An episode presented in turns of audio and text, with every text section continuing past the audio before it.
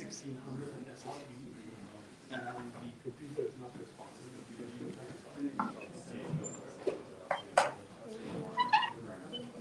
One six, sixteen hundred, that's what the science is.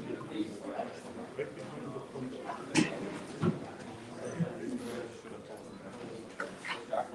Control of heavy is not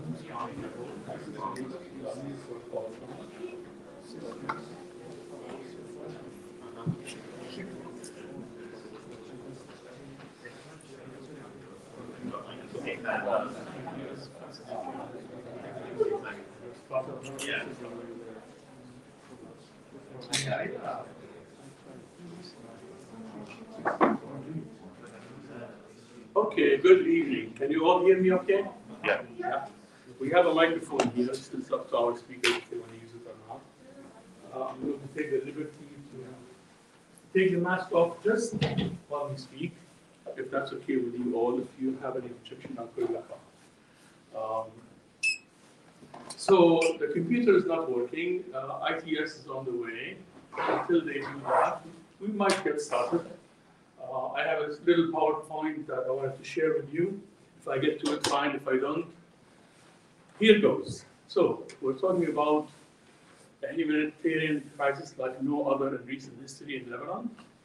Uh, my colleague, uh, economist Ilir Miteza, Dr. Miteza, uh, established that it is one of the most severe, the three most severe economic crises in the world in the last 150 years. So that's a mouthful. Um, there is more to say about that, a lot to unpack. The idea behind the background on the on Lebanese history is to give you an idea about the geography, the country's history in a nutshell, uh, as a way to flesh out the importance of Lebanon. Lebanon is, a, is, a, is unique.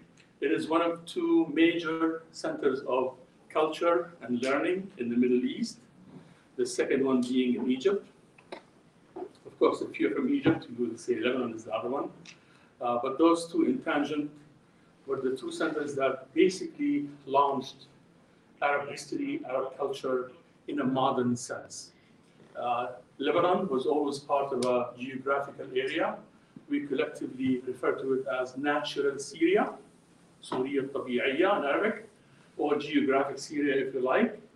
If you think of it as you know a collection of cities, and I'm missing my map here. Gonna try once more. Hey. Okay. Allow me to just cancel ITS, please. I don't want to waste the time. Sorry about this.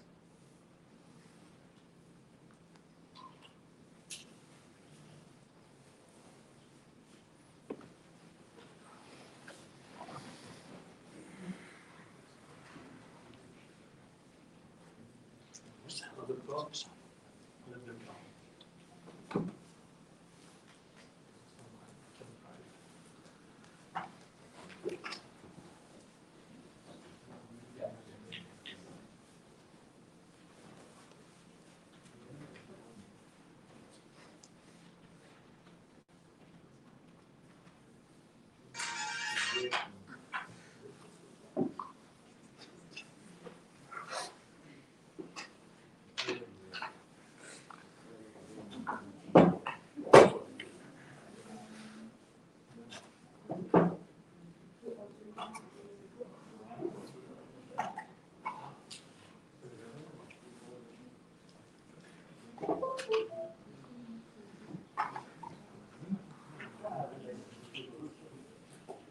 I assure you, although I'm glad to see otherwise now, but the computer was not responsive for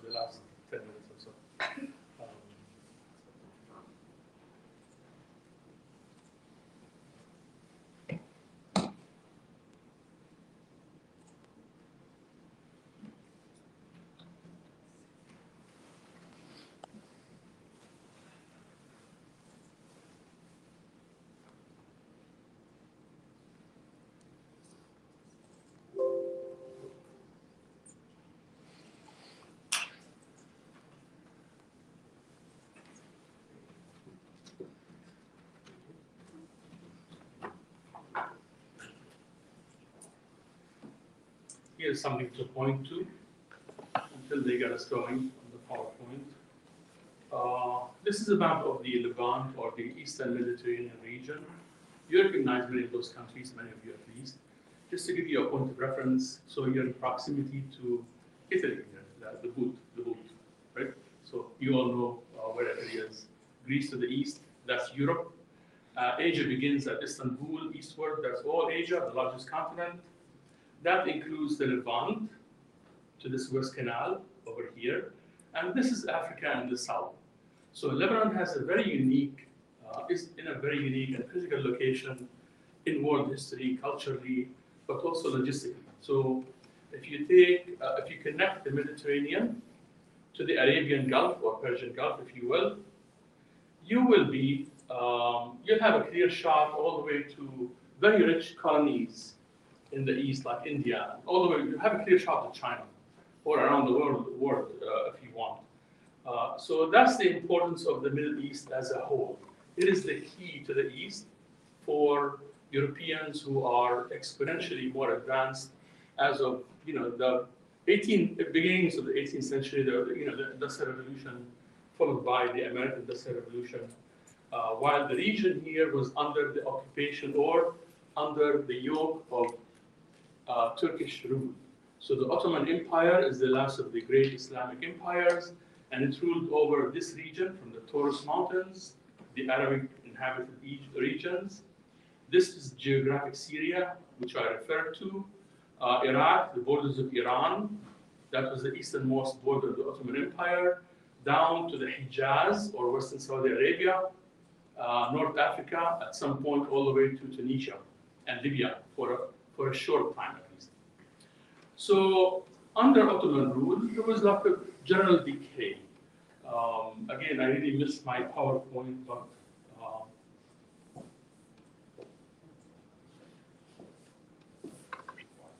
albeit.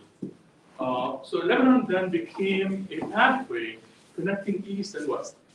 So when the American missionaries began to set up shop, they wanted to proselytize people, turn them into Christians, uh, mostly Protestant American uh, missionaries.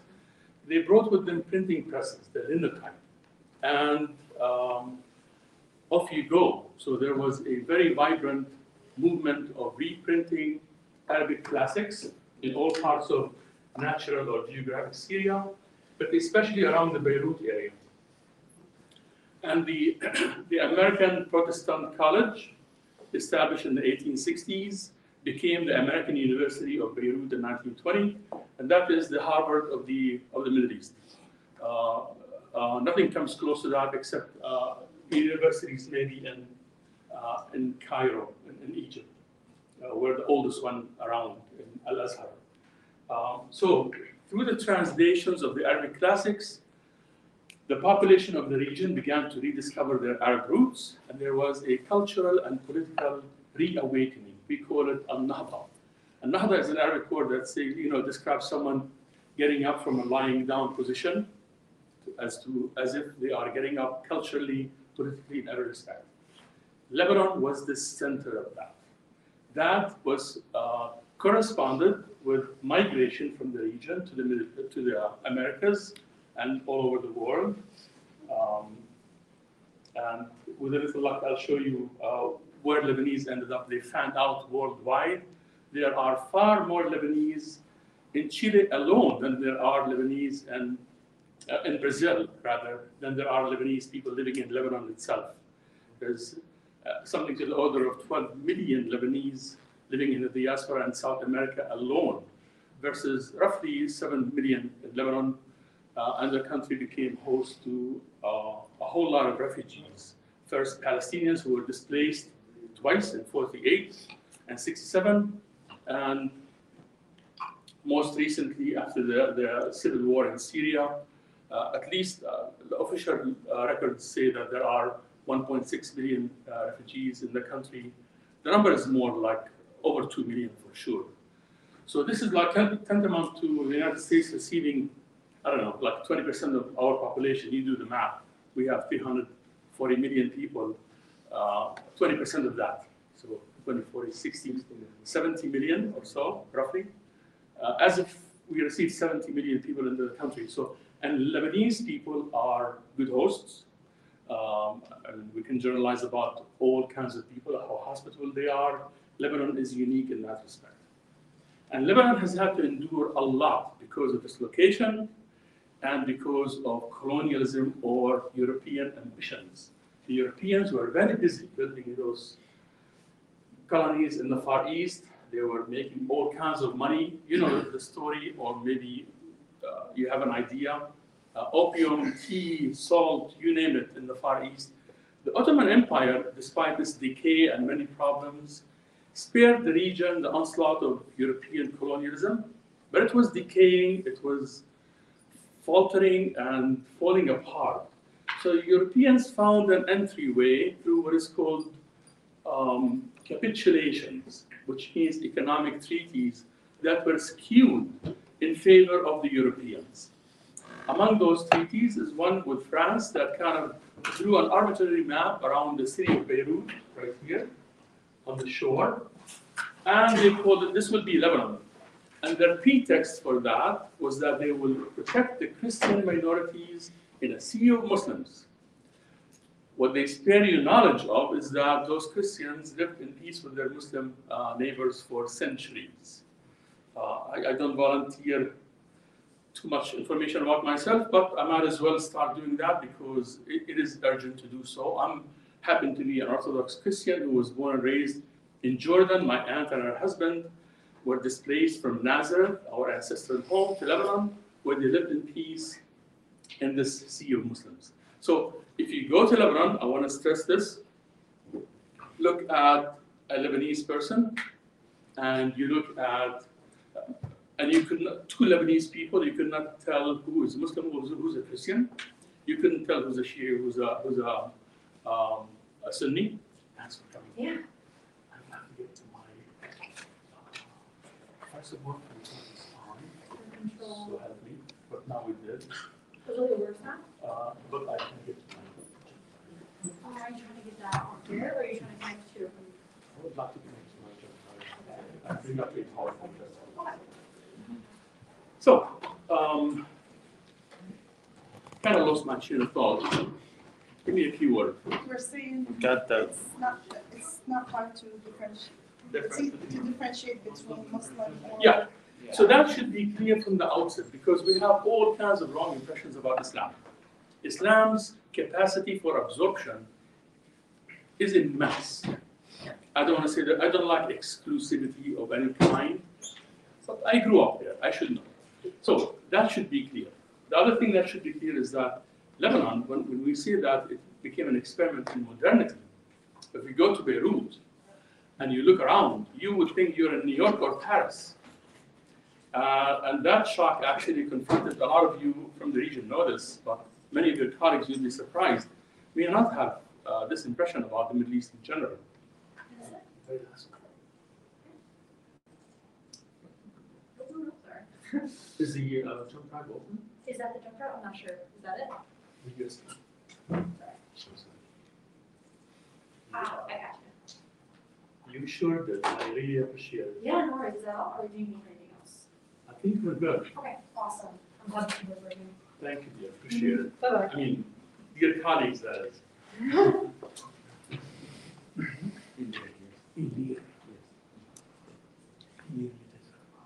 So, skipping around, let me impress you a little bit with my PowerPoint. I doubt that, you, you know, media savvy people. Look in the background and you will see a map of the region, uh, all the way to, you know, uh, Italy. Here, here it is in the silhouette, you can see it barely, right? And I added this red dot, which delineates the location of Lebanon, which is about the size of the country. That tells you how small it is and keep that in perspective as I share with you how important the place is. And here's the world map. And you can see the Red Sea over here, equivalent down here. So Lebanon would be a very small dot in, in the world right there, on the eastern coast of the Mediterranean. So Lebanon then, Christians, Muslims of all sects and atheists and non-Arabs in the country part, partook in this awakening, cultural awakening. That's why any distinction we make between religions or sects is superficial and it was imposed by colonialism, namely the French, who had ambitions in the region in order to secure pathways to their rich colonies in the East. Because of that, they, they introduced something called confessionalism. This is what I wanted to share with you earlier. Um, 58, 5.8 million people in Brazil, and this is a few years old, by the way, uh, alone. Um, 8.5 million people in, in uh, Latin America, the number is a little bit higher than that.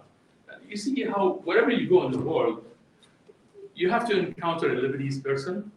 Uh, uh, as a matter of fact, for a very long time, the richest fellow in the world was a Lebanese, uh, someone from Lebanese ancestry living in Mexico. Uh, Slim is his last name, Salim. So, colonialism came, it had its own designs. Lebanon was created by the French under the pretext of you know, protecting Christians who never needed protection. Was there violence in, the mid 19th century? Yes, that's because a lot of information is coming out about that. It was a peasant rebellion against their overlords, and the British armed the Druze, and the French armed the Maronites. The Druze is a, uh, a sect of Islam, um, and the Maronites is an offshoot of Catholicism. And that gives the impression that those were terminal, lasting religious conflicts. Nothing could be further from the truth if you put it in perspective. This is a peasant rebellion for economic reasons that took on, uh, you know, a sectarian or religious uh, face. So put it in layman's words. I mean, if you give any of us, you know, my colleague right there, give her all the resources and the power over us in this room, she can get us on each other's throats like that, I imagine, if she wants to. If that sounds believable, then you have an idea about how it is, in fact, a relationship of power. Back to the uh, innovations in Lebanon, those are dear and near to my heart because I'm up to my eyeballs in translations and Arab literature. I have a collection of the very first Bible, modern Bible, printed in Arabic. It was printed in Beirut by American uh, presses. As a matter of fact, the Americans sanctioned translations of the Bible into Arabic, and the translator was Butros al-Bustani, who's a learned uh, person, in the company of other like Ibrahim al-Yazigi and Muhammad Jamil Bayham. It didn't matter who was Christian, who was a Muslim, who's a Maronite, who's Orthodox, etc., etc. Yeah, this is the heart of Arab reawakening, and all of that happened in Beirut. At the same time, many people were displaced because of decay, and they came to the United States. But the French left what is called confessional politics, a confessional system which dictates that the president of the country is always a Christian, uh, um, the prime minister is a Sunni Muslim, and the Speaker of the House is a Shia, uh, and that's static. And time and again, in the National Pact in 1943, and again in the Taif Accord in 1989, they maintained the confessional system because it was very hard to wrest the country from the clutches of foreign influence. This is part of the problem. I know there is a lot to unpack there. I know there are very strong opinions about what happens in Lebanon. Our focus is the humanitarian crisis. Um, but the roots of this crisis is that Lebanon was in the crosshairs of so many people for so many different reasons, uh, especially the French. In fact, the French and the British carved the area between them as if they're sharing a pie. Exactly. They just drew arbitrary lines. So Lebanon and Syria and northern Iraq became like French uh, territory or spheres of influence, as they call them. And then Palestine, Jordan, and southern Iraq um, were run by the British. Uh, the, the, all this was done in secret in what is called the Sykes-Picot Accord. You don't have to remember too much of this, but this gives you an idea about how they went about it.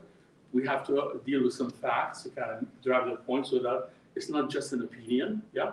And then the League of Nations, tying the loose ends of World War I, codified those uh, borders, and that more or less, Sykes-Picot is more or less the political borders of the region as they are today, with one small exception. So, French and the British made a deal whereby the French will get $20 million and some royalties for the oil in Mosul. So Mosul became part of the British uh, controlled territory, and that is modern Iraq. Is, is that arbitrary? Is that unfair? And a line was drawn between separating, for example, the Anti-Mountain Lebanons and the Shuf Mountains from northern Palestine, uh, which before that time were, they were contiguous, as was the rest of natural geographic Syria, an Arab region, or Bilad al-Sham, as it's called uh, uh, in Arabic. So very often when I speak to elderly, and I do log a lot of interviews, they ask me where I'm from. I say, well, my folks uh, were born in Nazareth in northern Palestine, and they will tell me a story about how they traded with Safed and Nablus in, in historic Palestine, which uh, since became the state of Israel in 1948. And some families, when the League of Nations severed, the, severed them, many families are split between the two. So you have a lot of same last names from Haifa and Beirut, from Nablus to Bint Jbeil, and those were the same families until, you know, uh, the British and the French decided, yeah, we'll draw a line here. And also there was another proviso in 1917 uh, to promise to settle Jewish people in historic Palestine. Uh, uh, the wording was uh, that uh, His Majesty's government, the British, this is a promise by Balfour, the Foreign Secretary, to Baron Rothschild, a very wealthy uh, individual uh, in Vienna, I think, uh, that His Majesty's government looks with favor to establish to the establishment of a national home for the Jews in Palestine. That became the nucleus, the seed uh, around which Israel was founded, uh, uh, displacing Palestinians, etc. Maybe we'll talk about this when and if SJP decides to do so. Having mentioned that, any here from, anyone here from LSA, by the way? Yay! Good to see you guys. What about ASU, Arab Student Union? Okay, no worries. And SJP? You know. Yeah, cool. Appreciate you guys. So you have, you're wearing two hats. That's nice. Yeah, so, um, if and when you decide to explore that topic, we should, we ought to, okay? Because telling the, the facts as they are has become a very uh, dangerous affair. Uh, and we can expound on that later on, uh, depending on your initiative. So we talked about the national pact, uh, all those things kind of festered until 1975. Lebanon erupted in a civil war again. Weapons poured in the country. Uh, and that war is very complex. Uh, I'll leave that alone for now. But that was the impetus for an, yet another wave of immigrants, the largest of which were southern Lebanese who settled in the Dearborn area. And everything you see in Dearborn, if you take this experience out of Dearborn, Dearborn will look different. I- I'll leave it at that. So uh, this became the heart of Arab American life because we are in the middle of the largest concentration of Arabic-speaking people outside the Middle East, largely because of the Lebanese civil war. Uh, and what they've done with that is, uh, is something to behold, of course. I wanted to show you those pictures of, of Beirut. I have fond memories there. My aunt lived and raised three kids in Beirut uh, after 1948, before I was born. Uh, but the place was uh, the most beautiful I've seen. I mean, my best memories were split between Nazareth and Beirut, where I had the only family, frankly. We had not- no one in Jordan. And my parents were refugees there. And the place was, as I mentioned, very modern, ultra modern. Uh, but the cultural experience was among the most complete in the Middle East. Uh, can only Egypt can approach that. Having said that, the connections between Beirut and Nablus and Jerusalem and, and, and other cities in natural Syria and Damascus, for that matter, Aleppo, uh, were very powerful and profound. You could not separate the cultural experience uh, uh, we thought about anything, it's probably the, the recipe for tabbouleh or hummus. So The Lebanese dump a lot of crushed uh, uh, wheat, the Lebanese, uh, uh, the Palestinians do, the Lebanese put just a little bit, for example. I honestly labor to think of examples of profound fundamental differences between the two people or the peoples in the region. Uh, also, that was the dream was that to establish a um, multicultural state where Druze, uh, Armenians, Kurds, uh, people of all faith, including people with no faith or non-monotheistic, can live in harmony together. So they had a very clear idea about what they wanted to do. Only uh, colonialism uh, prevented all of that.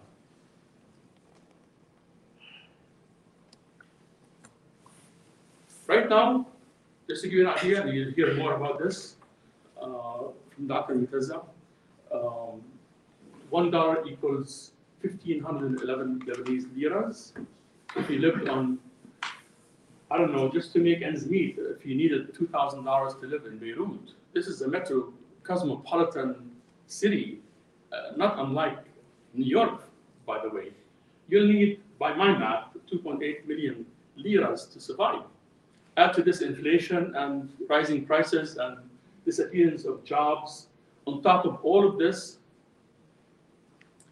there was a huge explosion in the harbor that decimated parts of the city. How many of you heard of the Oklahoma City bombing, by the way, in 95? Yeah. So it took uh, like an extremist, an American extremist, the terrorist, with links to Michigan, as a matter of fact. He just put like three or four barrels of ammonium nitrate and blew up the building, the federal building in Oklahoma City, killed 166 people, destroyed 270 structures, damaged 270 structures. Imagine 22,700 tons of the same stuff blowing up on you. Why and how this could happen is an open question. Our panel may be able to address that. Uh, again, a lot to unpack. We are political beings, yet we need to look at the humanitarian crisis because it is unlike anything that the region has experienced. Uh, I mean, many of you who are in tune to the Middle East hear about bombing raids against Lebanon. 2006 was a really nasty one, and then a couple of years later in Gaza. Most recently, Gaza was bombed, if you recall. If you keep up with the, with the happenings there, uh, those bombings would claim the lives of 2,500 people, most of them women and children, and people spring back on their feet, they repair the damage as much as they can, and they move on. But this is different. This is sustained, and there are fears of famines now, which is insulting to Lebanese people. This is uh, uh, a modern society that actually, with a very high education per capita, among the highest in the world, uh, to have this kind of uh, crisis should not go without notice on campus, and that's why we're here. So with this, sorry I took a couple minutes more than I should have. Let me introduce our uh, speakers, please. Dr. Ilir Miteza is an economist here at the at U of M Dearborn. Many of you know him. Uh, so in somewhat unusual path, uh, Dr. Miteza joined academia after a career in central banking as head of the monetary policy division and deputy director of the currency and treasury, Depart- treasury department at the Bank of Albania. He teaches and conducts research in economics with a focus on global macroeconomics and monetary economics. More recently, uh, Dr. Miteza has also served in academic leadership roles as associate provost and associate dean at the University of Michigan. So he was my, my boss basically. So his uh, comments will address um, the steep and painful economic cost, the financial crisis in Lebanon, uh, which has ranked among the World Bank's uh, in the top 10 and possibly top three most grave crises globally in the last 150 years, uh, and there is more uh, of that to come. Uh, please help me welcome Dr. Um,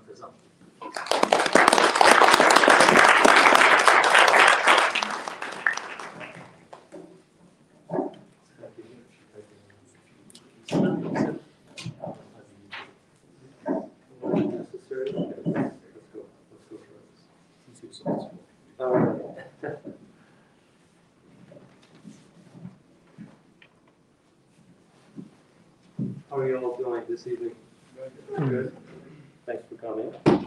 Um, Well, I found, I don't know about you, but being someone who's not very familiar with the history and this background that Professor Bawardi just shared with us, I found his exposition extremely useful, extremely help- helpful for me. So how about a round of applause for him?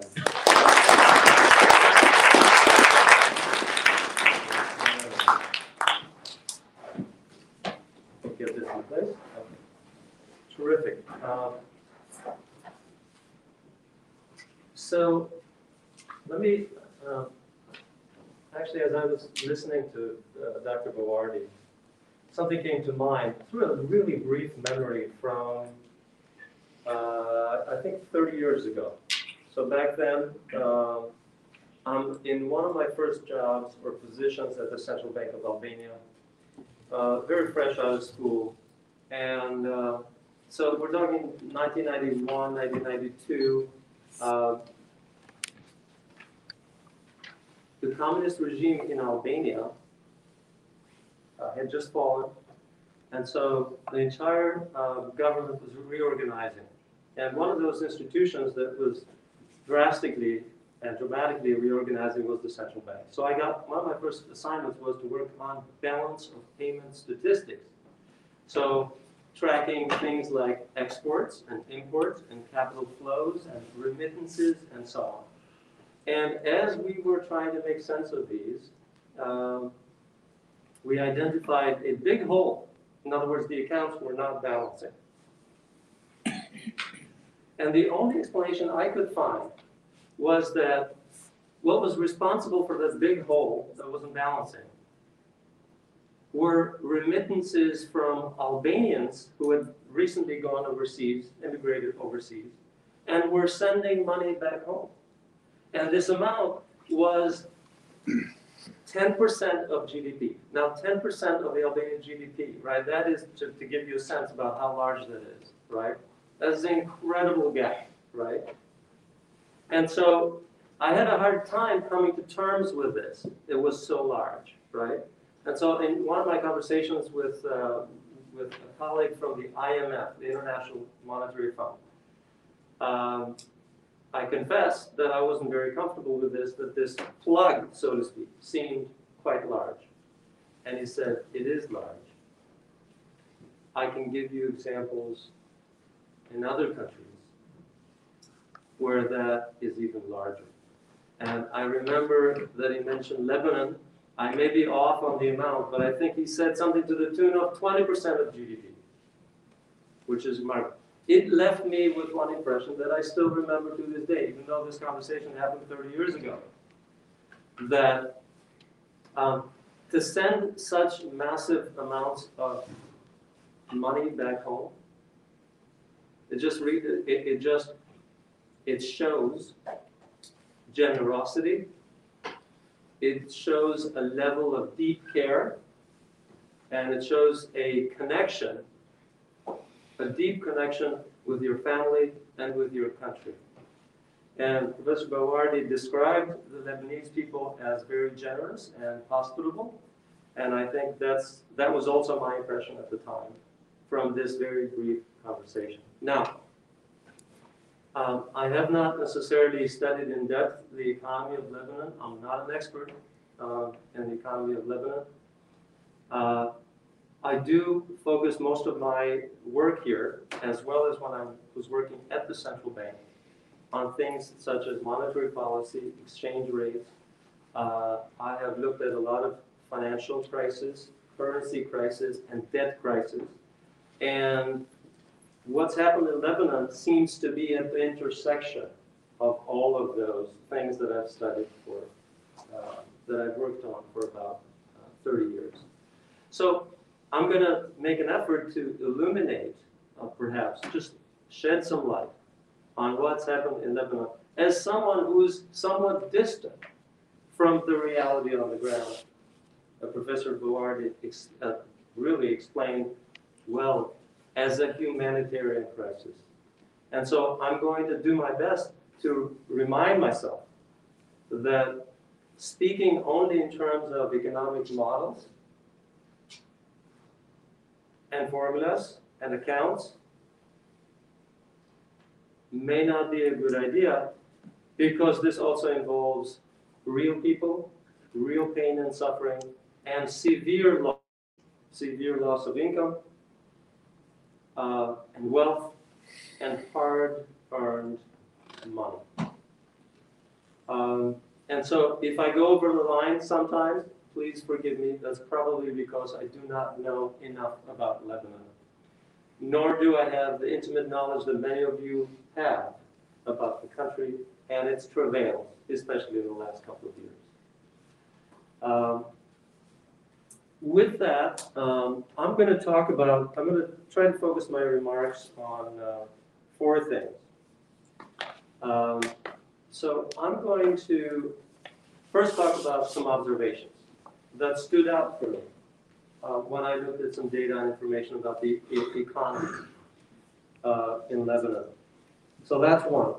Number two is I'm going to uh, focus a little bit about the about uh, on, on the role of the central bank in this crisis, and that's for two reasons. Um, one is, of course, because I'm more familiar with um, the role of central banks in economic management, macroeconomic management. But two is because the central bank seems to have had an outsized role in this crisis. Probably right next to the government, right, in terms of management or mismanagement of what happened. Um, and so I'm going to try my best to separate what I think is falls more in the category of data and information and what I think constitutes more opinion on my side, right? On my, which is, of course, debatable and only one perspective. And then third, um, I'm going to try to uh, summarize, if I have time, basically some lessons from this crisis. And then finally, hopefully, uh, if we have time, um, I'll talk about some possible avenues for um, an economic, for, I should say, the eventual economic recovery. Um, and so a lot of, hopefully, we'll, we'll manage to avoid a lot of doom and gloom, but I'm warning you, it is a lot of doom and gloom. Such is the nature of what's happened. Um, what, what is my hope? My hope is that you will gain a perspective, one perspective, primarily based on economic theory, monetary theory, uh, macroeconomics, that is one perspective in addition to the very complex um, perspectives from history, uh, sociology, politics, uh, that probably Dr. Ajami will, uh, will address. Um, with the hope that when we leave this room, um, we'll be able to at least be in a better position to put together a mosaic that is a little more complex than what we came in this room with. So, um, and then hopefully if we have time in the Q&A, we can compare notes. I look forward to learning from you as well. Um, so let me start with some, first of all, how many of you have ties to Lebanon, actual current ties, uh, family, friends, and so on, connecting with them frequently? Okay, so a good, a good part of the audience um, falls in that category. Um, it means, of course, you're invested in what's happening there, and you're invested in basically a uh, a good recovery, a fair recovery from, from this crisis. All right, so some, uh, I'll start with some observations first uh, about Lebanon. This is not obviously going to be a complete scan of the economic landscape of, of Lebanon. Only the things that stood out to me that could have been probably more responsible than other things for where we are today. Um, so first, Lebanon has a fixed exchange rate. And as Dr. Bawardi explained, that's about fifteen hundred liras per dollar, right? Um, I should say it had a fixed exchange rate, right? Because the way things are going right now, I believe on the black market, or whatever that market is called, the rate is twenty thousand.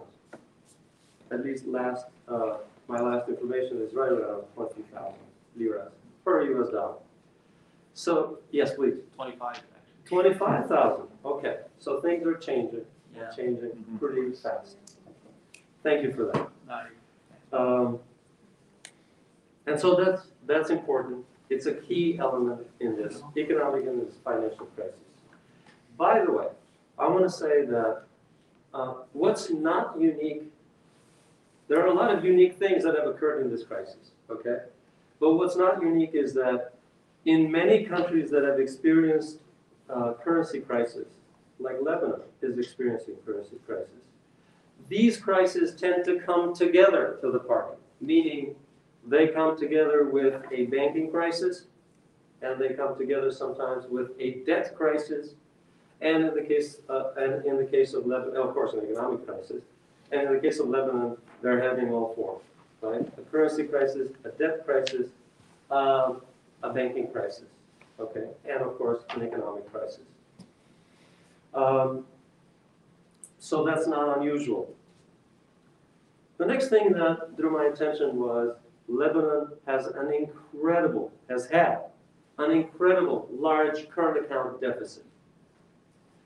Some people like to refer to the current account deficit as a trade deficit.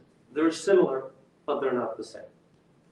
So I, I can't remember the last time where I looked at a country that where whose imports exceed exports by four or five times. And so exports in Lebanon, I think, are right around five billion dollars for work, and imports about twenty billion dollars, right? So there is a huge gap between exports and imports. And exports only cover one-fifth or one-fourth of the import bill. And so I'd like you to, I'd like you to think about what, how are they covering the rest? Where are they finding the money? To pay the bills for all those massive imports, okay? And the answer in economic theory, and then I'll talk more about this later, is you have to have some capital inflows. Either your expats are sending money in, are they? Check, they are, right? They are sending a lot of money in. That's one source of uh, foreign currency. Two, you have foreign direct investment. You have, in other words, foreign investors or expats investing in Lebanon, right? That's another uh, source of funds. Three, you have borrowing. You can borrow from the rest of the world. The United States does that all the time, all the time. But for the United States, that gap is only, that gap is only three to five percent of GDP. In Lebanon, that gap is twenty-five percent of GDP. That's enormous, right? So why did this stand out to me? It stood out to me because that gap is a huge source of risk. In what sense? For the peg, for the fixed exchange rate. Why? Because even if a small portion of that gap, of that funding gap, stops, if foreign investors, foreign bank, banks decide to not lend you money anymore, then the peg or the fixed exchange rate becomes unsustainable. Which is what happened. In international finance, this is called a sudden stop. Next observation is that the current account deficit is not the only kind of borrowing, meaning external borrowing that, Le- that the Lebanese economy was doing. But there was also an internal kind of borrowing. In other words, the public debt, public deficit, government deficit, right, were large and often growing, and the public debt is or was around 150% of GDP. That's a very large number. Now, we're used to large numbers like that now, post-pandemic, I think. But of course, um, two, three years ago, uh, uh, that was quite alarming, I would say. A really large debt. Um, Why is that important? It's important because while the United States can borrow at really low interest rates, how low? Often, the United States can borrow for 30 years, right, and pay back in 30 years at under 2% interest rate. Well, Lebanon cannot do that. For Lebanon, interest rates are much, much higher. And being able to pay 5%, 6%, 10% interest rate, when your economy is not growing, is asking for miracles. So that's another problem. Now moving on to the, to the central bank and the financial uh, sector, or the banking sector. I was stunned to see that about 80% of the public debt was held by the banks. Wow. So in other words, the banking system has been the largest, one of the largest funders of the government spending, of the, of the government debt, of public debt. Okay. Who else? Who else was a large funder? The central bank. The central bank also is holding um, large amount of public debt. So it's these two sectors who are funding uh, large and unsustainable government spending. What I also learned that I thought was remarkable, I didn't know this before, and I, maybe I should have, was that the commercial banking system's assets are 450% of Lebanon's GDP. Now that is stunning. Why? You might ask. Because that, because that means that the banking system in Lebanon is really way too large for the economy it serves. Does this ring true among those of you who are familiar with the Lebanese banking system? Yes. And you might say, well, that's, what's wrong with that? Well, nothing until some, until something goes wrong. And then the banking system is so large that it can take down the entire economy with it, as it is currently happening. Remember all the debt that the banks are holding, the public debt, right? That the banks are holding? What are the odds that the government will make good on that debt? What are the odds that the government will repay the banks to the last penny? Seems to me very low. Very, very low. They're going to have hair- haircuts, they're going to do debt restructuring, and when they do so, the banks will face or will incur massive losses, as will the central bank. Um, Another thing that, that is, uh, is alarming is that interest payment on the public debt are very expensive. I mentioned before, they're about ten percent of GDP. Ten percent of GDP. Now imagine, for instance, that um, you have a paycheck and you earn, let's say that you earn fifty thousand dollars a year, okay? What the, the equivalent of that, in your case, would be that you will spend on interest for borrowing, that you will spend on interest five thousand dollars a year. That is a lot of interest. That is a very costly borrowing habit. Okay? And so the only way in which, with a paycheck of fifty thousand dollars, you can afford five thousand dollars a year in, in interest, the only way is if your income, if your paycheck is growing by ten percent every year. Well, the Lebanese economy is not growing, has not been growing by ten percent every year. In fact, far from it. Am I going too slow? You good. Okay. Just a time check. And please, when I'm down to the last five minutes, make me sign, give a sign. we're there already, okay. All right, so, uh, cutting this short here, and I'm gonna say that, um, one of the consequences of this crisis, of course, is that it's an economic crisis. And I was amazed to see the depth and the impact of the crisis really, as Dr. Bawardi called it, a humanitarian crisis. I think more than half of the population is now considered to be under poverty level.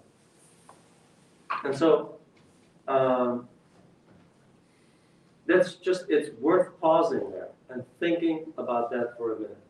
How can half of the population in a country that was relatively recently doing quite well now fall, have fallen under the poverty level? That is remarkable, a remarkable catastrophe, uh, we should say. And uh, from what I saw, uh, GDP per capita, real GDP per capita has fallen by about 40%, I think, which is um, the definition of, a, of an economic calamity.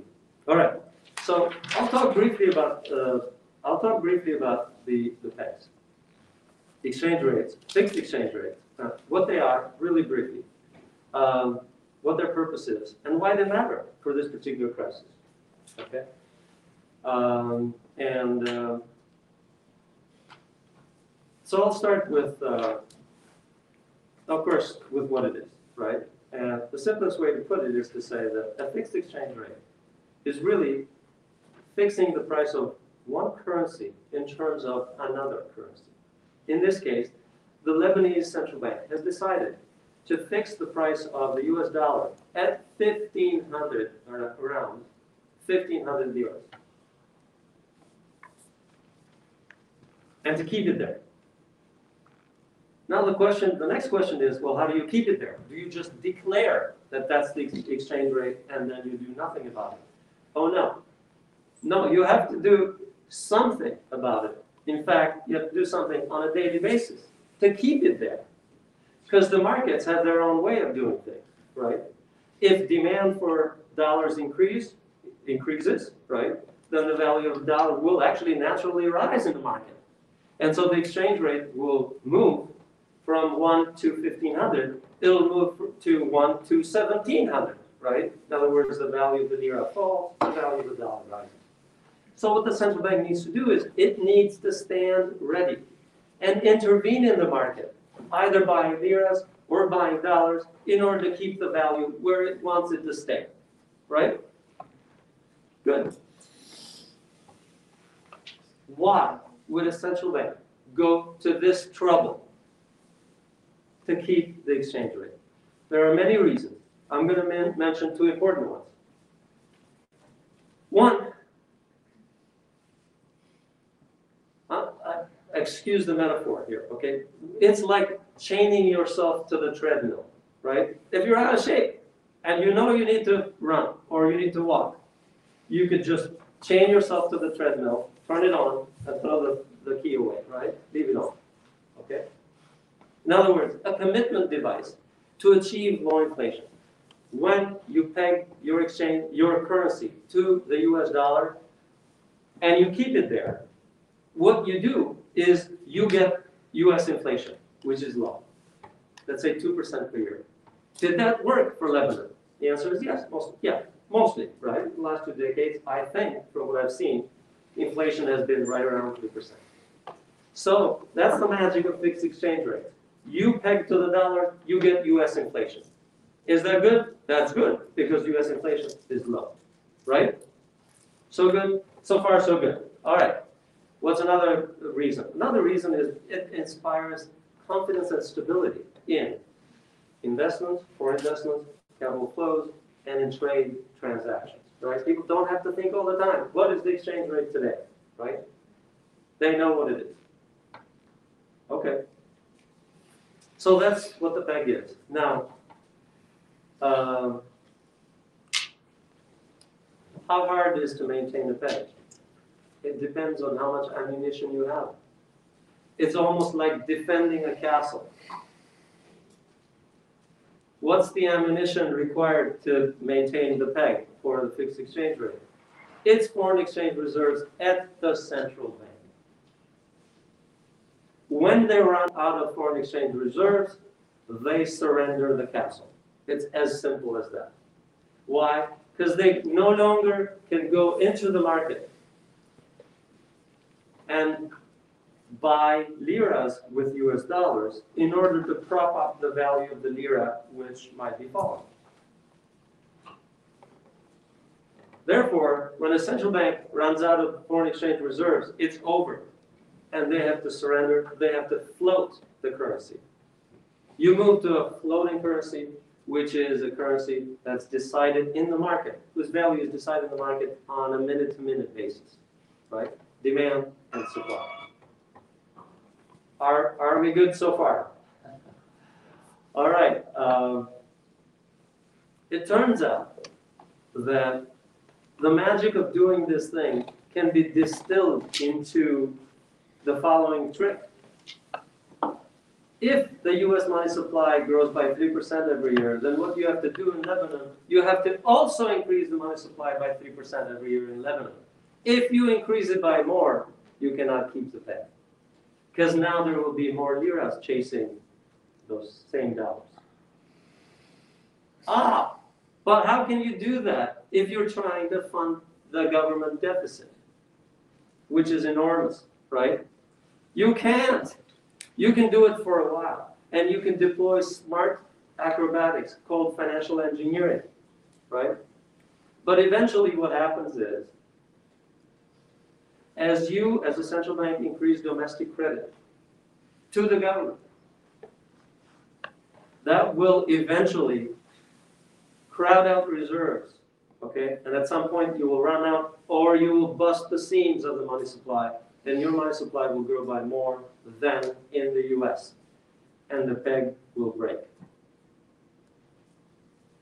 The central bank in Lebanon was very smart about that process. And when it saw that it was that it had bought too much government debt, it had gone too far into funding the, the budget deficits and public debt. Then what they did is they recruited the commercial banks to fund the deficit. So they were offering high interest deposits to commercial to Lebanese commercial banks. So they could deposit dollars with the central bank, and then the central bank turned around and funded the government with those. I am oversimplifying a little, but it's what happened. And so as a result, uh, a, very, a very small portion, essentially, a very large portion of the public debt was funded by the banks. And uh, that portion also grew for the central bank as well. And this sort of burst the seams of the money supply and broke the peg you could say, more or less, that's the simple story of how this happened. Um, next, um, I'm going to talk a little bit about, uh, focus just a little bit more on the role of the central bank. Um, it bought too much public debt, big mistake. It held too much public debt, also big mistake it um, secured more funding for the government from the banks. That's not his job. That broke the bank. That caused a lot of losses to the private sector, to individuals and households, and to the banking system. But also, in these many years of the last two decades, basically, because they were trying to do this, they had to increase interest rates to entice people to keep Lebanese liras. And with higher interest rates, much higher interest rates than what you see in US. Basically, in my opinion, they also caused some damage to the private sector. Because how can you invest in a profitable business when lending is expensive, right, from the bank? In other words, when borrowing from the bank is costly, right? And so an economy with very high interest rates is not really the, the healthiest place to invest in growth uh, in growth businesses. Okay, and that's another sort of hidden cost that we cannot see because we don't have really counterfa- counter- counterfactual. Some, uh, so to conclude the, the, the central banking part of this crisis, they employed complex and often opaque and uh, uh, what I called before financial engineering. They were the only game in town. It's true, probably because of, as uh, Dr. Ajami might also discuss, lack of governance and political uh, dysfunction in the country. Um, But they couldn't have been miracle workers. And that leads me to the first, uh, the first lesson that I see from this crisis. That large internal and external imbalances, the external borrowing that I mentioned, and, and the public uh, debt that I mentioned, are really part of the fundamentals in the country, right? And you have to compare those with economic growth. And if, if, if economic growth is not there to sustain them, then they're not sustainable. It doesn't matter how technocratically competent your your central bank is. Fundamentals will eventually catch up with you, as they have, unfortunately, in Lebanon. Um, in fact, it's interesting how the markets, the markets can be wise often, right? And they knew, and they gave us signs, or them signs, all along, that the peg was not credible. So for instance, the risk premium and interest rates in Lebanon were very high. Even dollar deposits were paying much higher interest rates than dollar deposits would pay over here in the US. Why? Because people thought that there was an elevated risk associated with US dollar deposits in Lebanon. That's one. The other, the other was the fact that the Lebanese economy was, is still highly dollarized. That is another sign of lack of confidence from people, right? They prefer to hold more foreign currency because they think it will hold its value, even though they've had for years, for decades, a fixed exchange rate system. So that's interesting. Um, and um, let me briefly now talk uh, about some avenues for recovery. There are no silver bullets, as all of you probably know and understand. So there is a high indebtedness problem that has to be dealt with, probably through debt restructuring. Most of the crises that most of the countries that have gone through this process have done some form of debt restructuring. What does that mean? It means that a lot of losses will have to be materialized, right? A lot of losses will have to be realized and uh, a loss distribution system will have to be designed. Now, that is really hard. That's not something that economists can do. That probably has to be a political and democratic process. It has to be fair, it has to be consistent, it has to be legally stable. Uh, and it has to not hold the economy hostage, right? It has to create the condition for the, for the launch, um, for a relaunch of the, of the um, Lebanese economy after this. Um, I think there needs to be a phased fiscal adjustment. So what does it mean?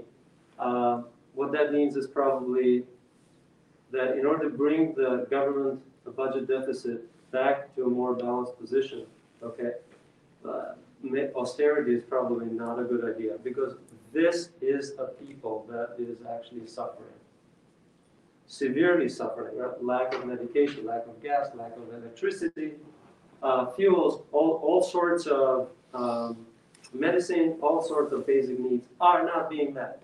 So doing more austerity uh, really fast is probably not a good idea, but a phased fiscal adjustment would make sense, I think. Um, some growth enhancing reforms. This is really hard, but but people particularly public policymakers in Lebanon, need to think about how can the economy grow? Is tourism the answer? Is jewelry the answer? What is the answer, right? What are some sectors that can create growth in the future, right? And fortunately, uh, Lebanon seems to me has a lot of human capital. In other words, it's not suffering from lack of education, okay, and brain power, right?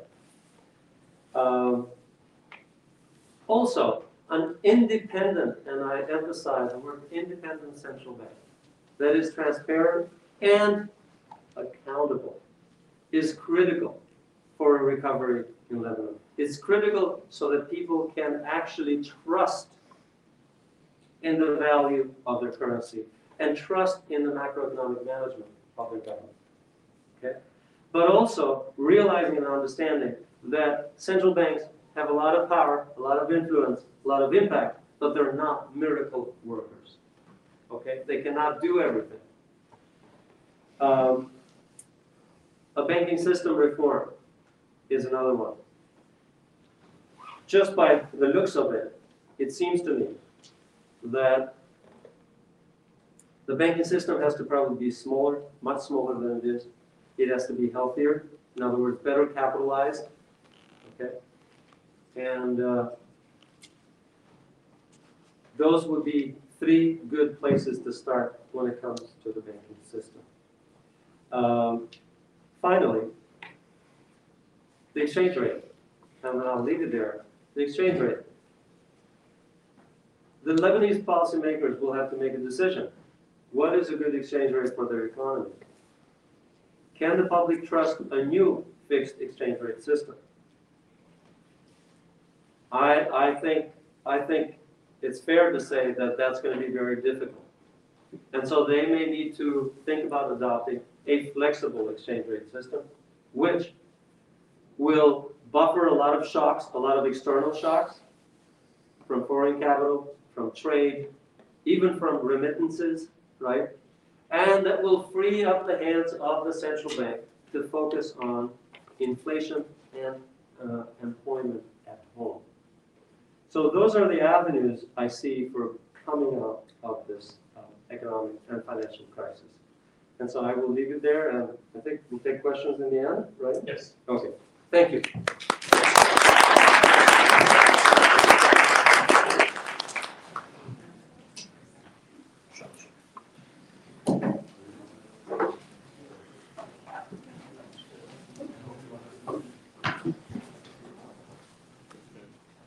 Thank you, Professor. Has much applause. And uh, I forgot to put my mask on.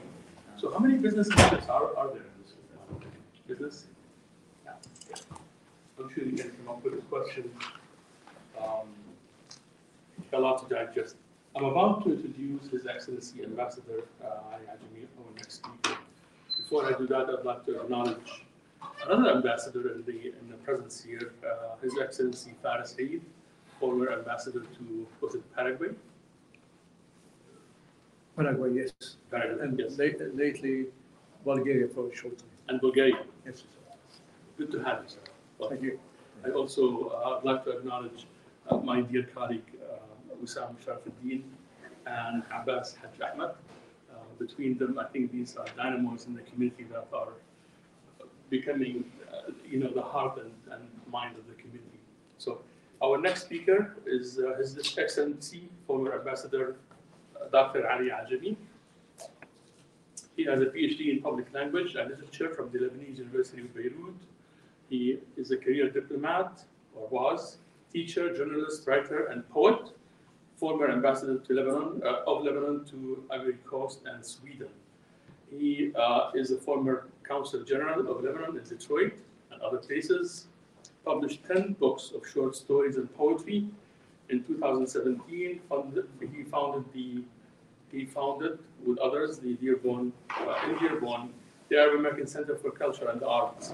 I don't know why I'm stuttering because I have the distinct honor of uh, serving as a board member of that society, as does uh, uh, Mr. Wissam Sharafuddin. Um, so I asked uh, His Excellency to share his uh, impressions uh, from his latest visit to Lebanon uh, and his career. Please help me welcome. uh,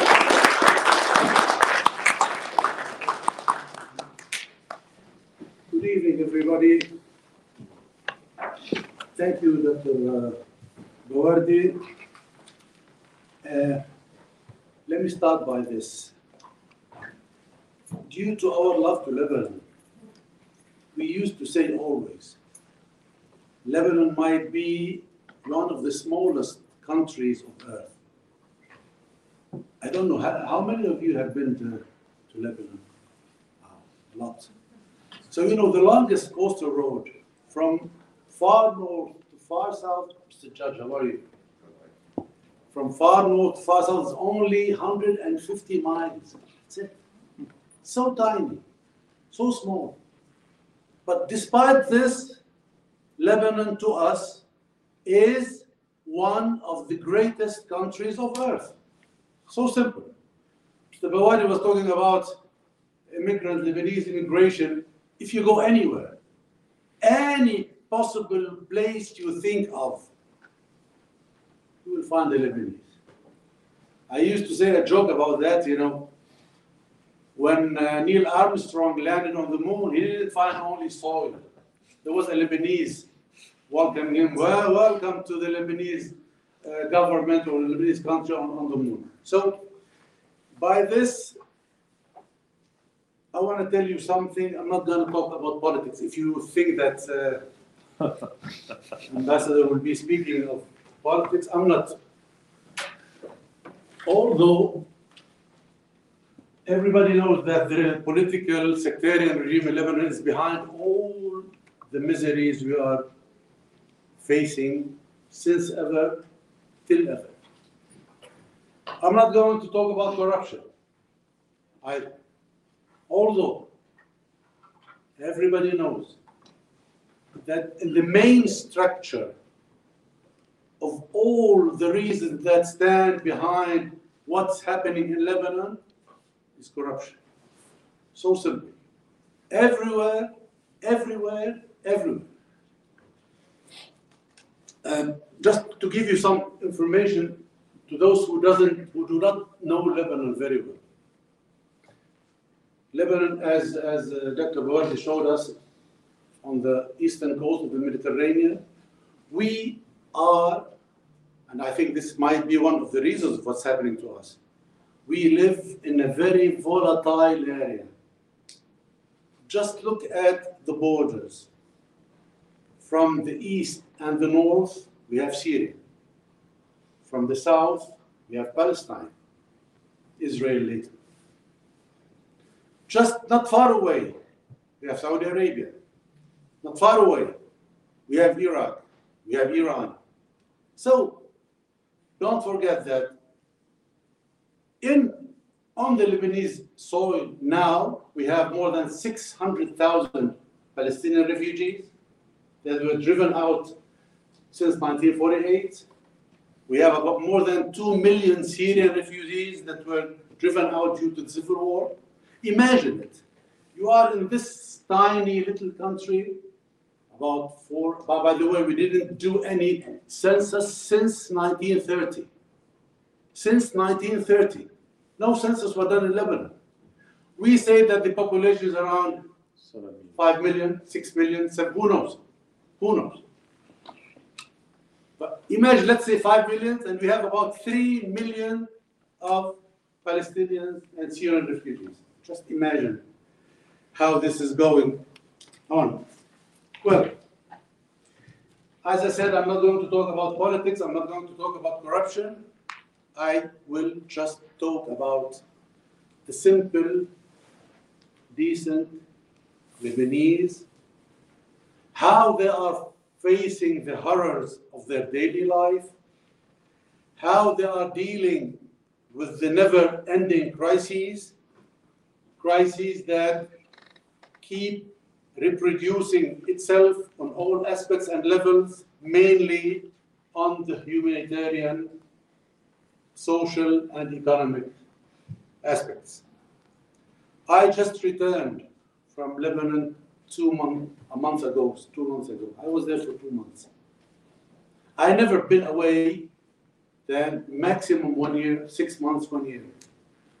This time, said sad. Sad. To the maximum.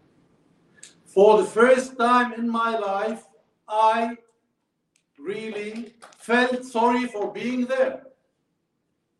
So simple. What you see in Lebanon, if you go there, it's catastrophe. It's behind imagination. Behind imagination. You know, uh, it's not easy at all to see your country dying. Dying. It's not easy to see not only the country, your dreams, your personal dreams about this country, this beauty. By the way, Lebanon is one of the most beautiful, charming countries on earth. You can, you can never see a place where you can do sky, uh, snow skiing now, and in 15 minutes you do uh, sea skiing. So it's, it's amazing, amazing beauty. But unfortunately, what happens as if a hurricane came and pah, landed on us so severely in one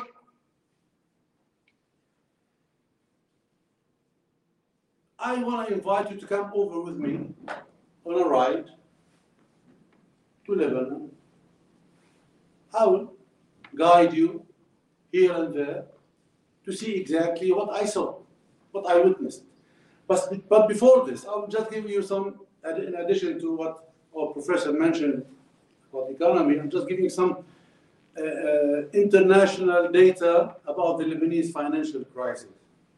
Bloomberg says that Lebanon's inflation has skyrocketed in the past two years as the country's financial and economic crisis spirals out of control and politicians doing very little to mitigate the impact. The currency has lost nearly, imagine, the currency, the Lebanese currency, lost almost 90% of its value. 90, I will give you an example as uh, it was mentioned, I think it's still there, yes. One dollar equal fifteen hundred Lebanese liras.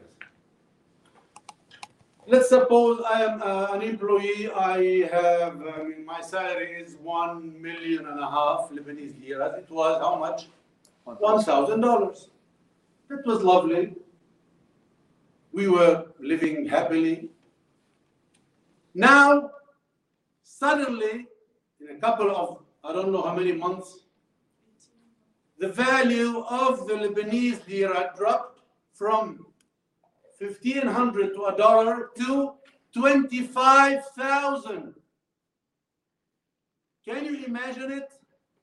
Your salary was 1500 $1,000. It's now less than $60. $60. I mean, how could this happen? How could, how could you face as a simple, ordinary Lebanese citizen? How could you face such horrible aspects? Also, Bloomberg said that more than three quarters of the residents of Lebanon plunged into poverty.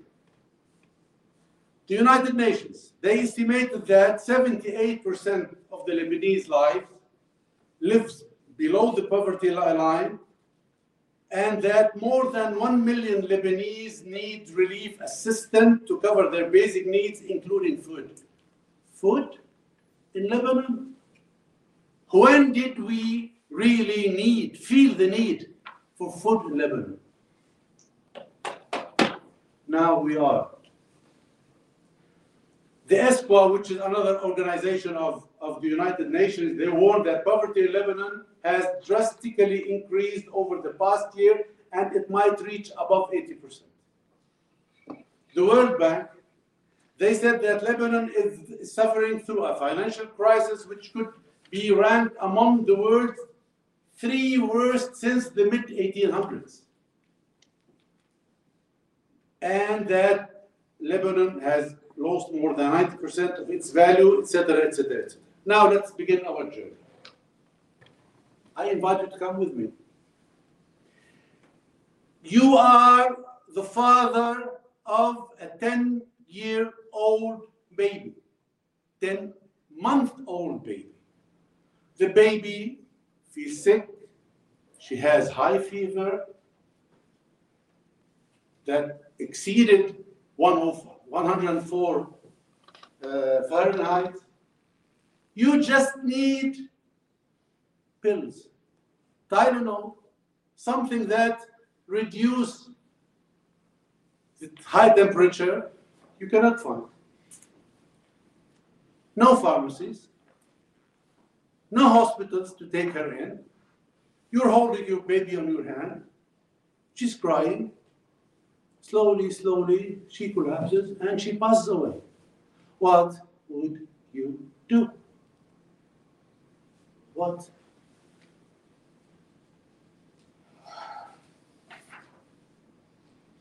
You are an employee, as I mentioned, with this as the example I gave about the the the, uh, the value of the Lebanese currency. If you are this person that you find you found your salary is dropping to sixty dollars a month instead of one thousand dollars, what will you do? You are the same employee. You know very well that your actual salary is not sufficient enough to buy food for your family, save other needs. What would you be thinking of doing? Would you commit suicide? A lot did that, in fact. Would you fly away, immigrate? So many did that. And to tell you the truth, I am pretty sure if the embassy, the United States or any other embassy, opened the gates of immigration for the Lebanese population, no Lebanese would stay in Lebanon.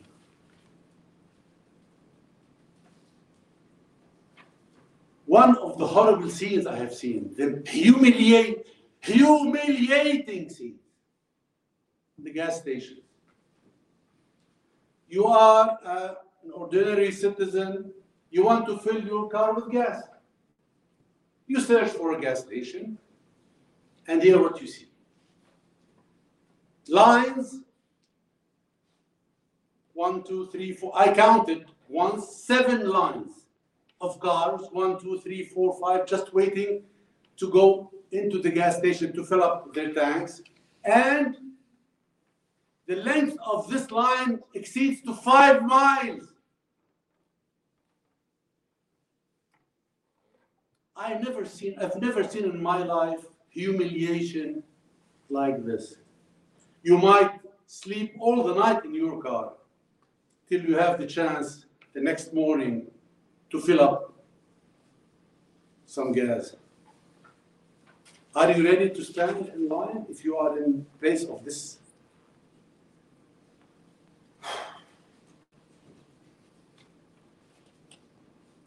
You are the same the same uh, ordinary citizen, and you know lately the Lebanese authorities, before they were supporting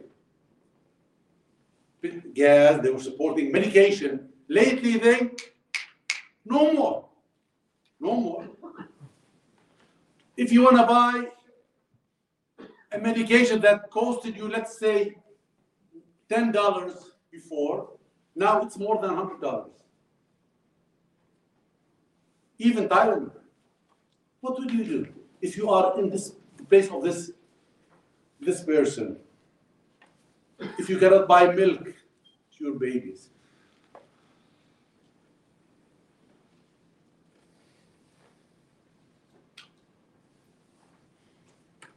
There's one funny thing, you know, we always say in Lebanon, you know, خبي قرشك الأبيض ليومك الأسود, which I think in, in English says, uh, save your money for a rainy day. Okay, you were saving some money, put it in the bank, okay, for the rainy day, and just in a sudden, you cannot touch this money. It's no more there. It just evaporated. And the role of central bank professor is so ugly. It, Central Bank of Lebanon and its governor, they are one of the major reasons behind all the ugliness we are seeing now in Lebanon.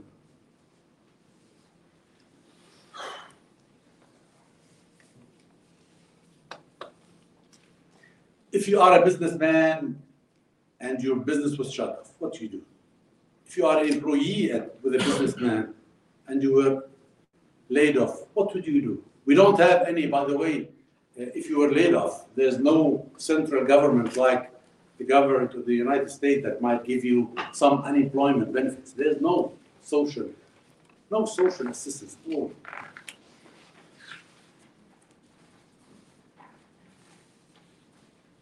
I might go on building up drastic and cruel scenes for hours. The details of what your eyes catch are painful, inhuman, and unbearable. You know what? If you walk in the streets, you could see people walking like robots. Open, vacant eyes. They don't know what, where, what, where they are going. They don't know what all this is leading to. The social and humanitarian outcome of the crisis is overwhelming, horrifying, shocking, outrageous. No need to mention that, result of all this, the crime rate has increased dramatically. Homicides increased by around 50%.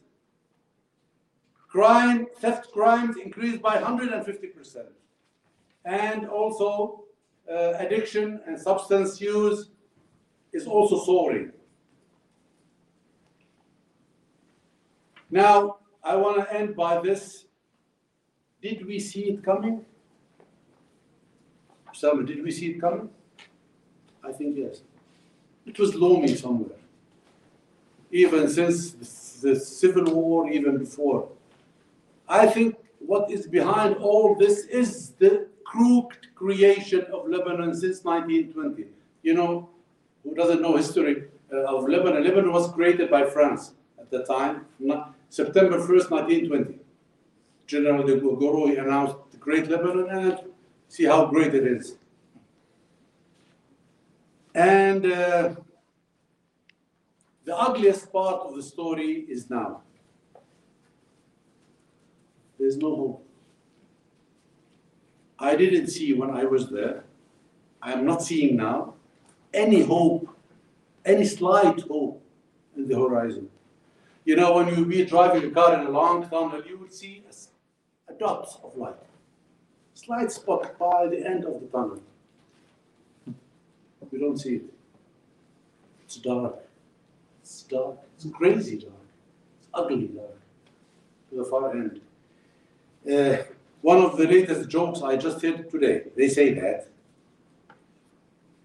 in Lebanon, Lebanon is an internal American, French, Saudi, Iranian affairs. So the Lebanese people are kindly asked not to interfere. Thank you very much.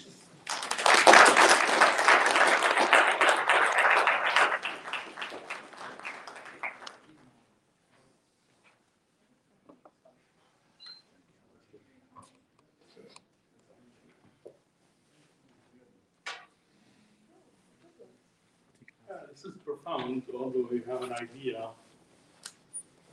albeit uh, it's profound to hear these impressions from Uh,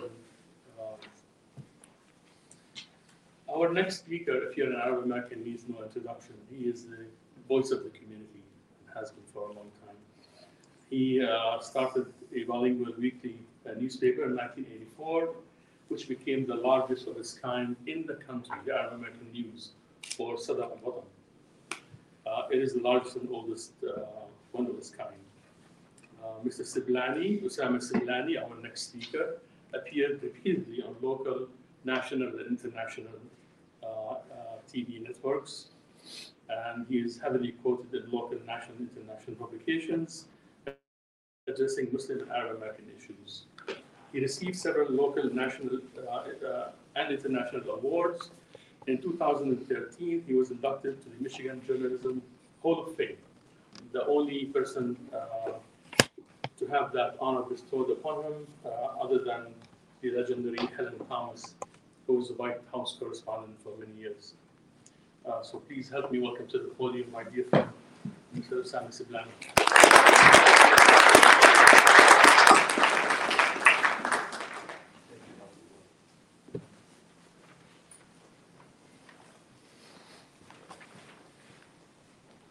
You bored? You need some actions in here. Um, Thank you, Dr. Gowar. And uh, it's, uh, I don't know, what would you do, uh, speaking after the economist and, and a politician? So uh, the only thing that worse than that is a religious leader. So what I am going to do is I'm going to be brief.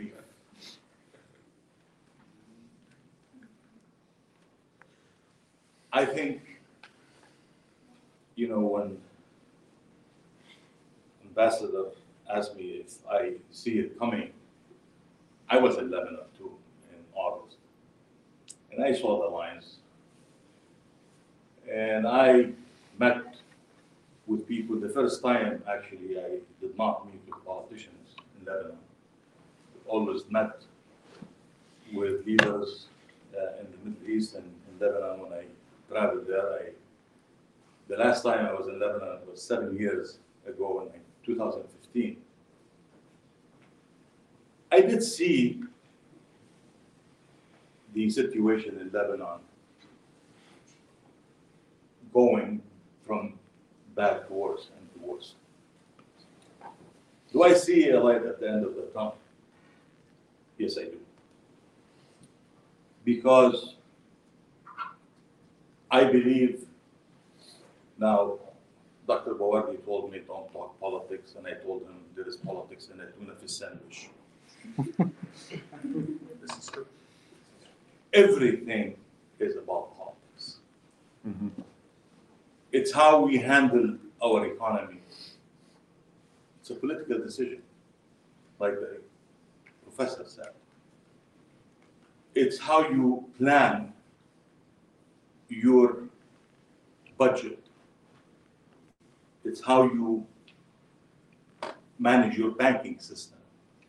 I think he mentioned something very important that the banking system in Lebanon set the stage for this bankruptcy.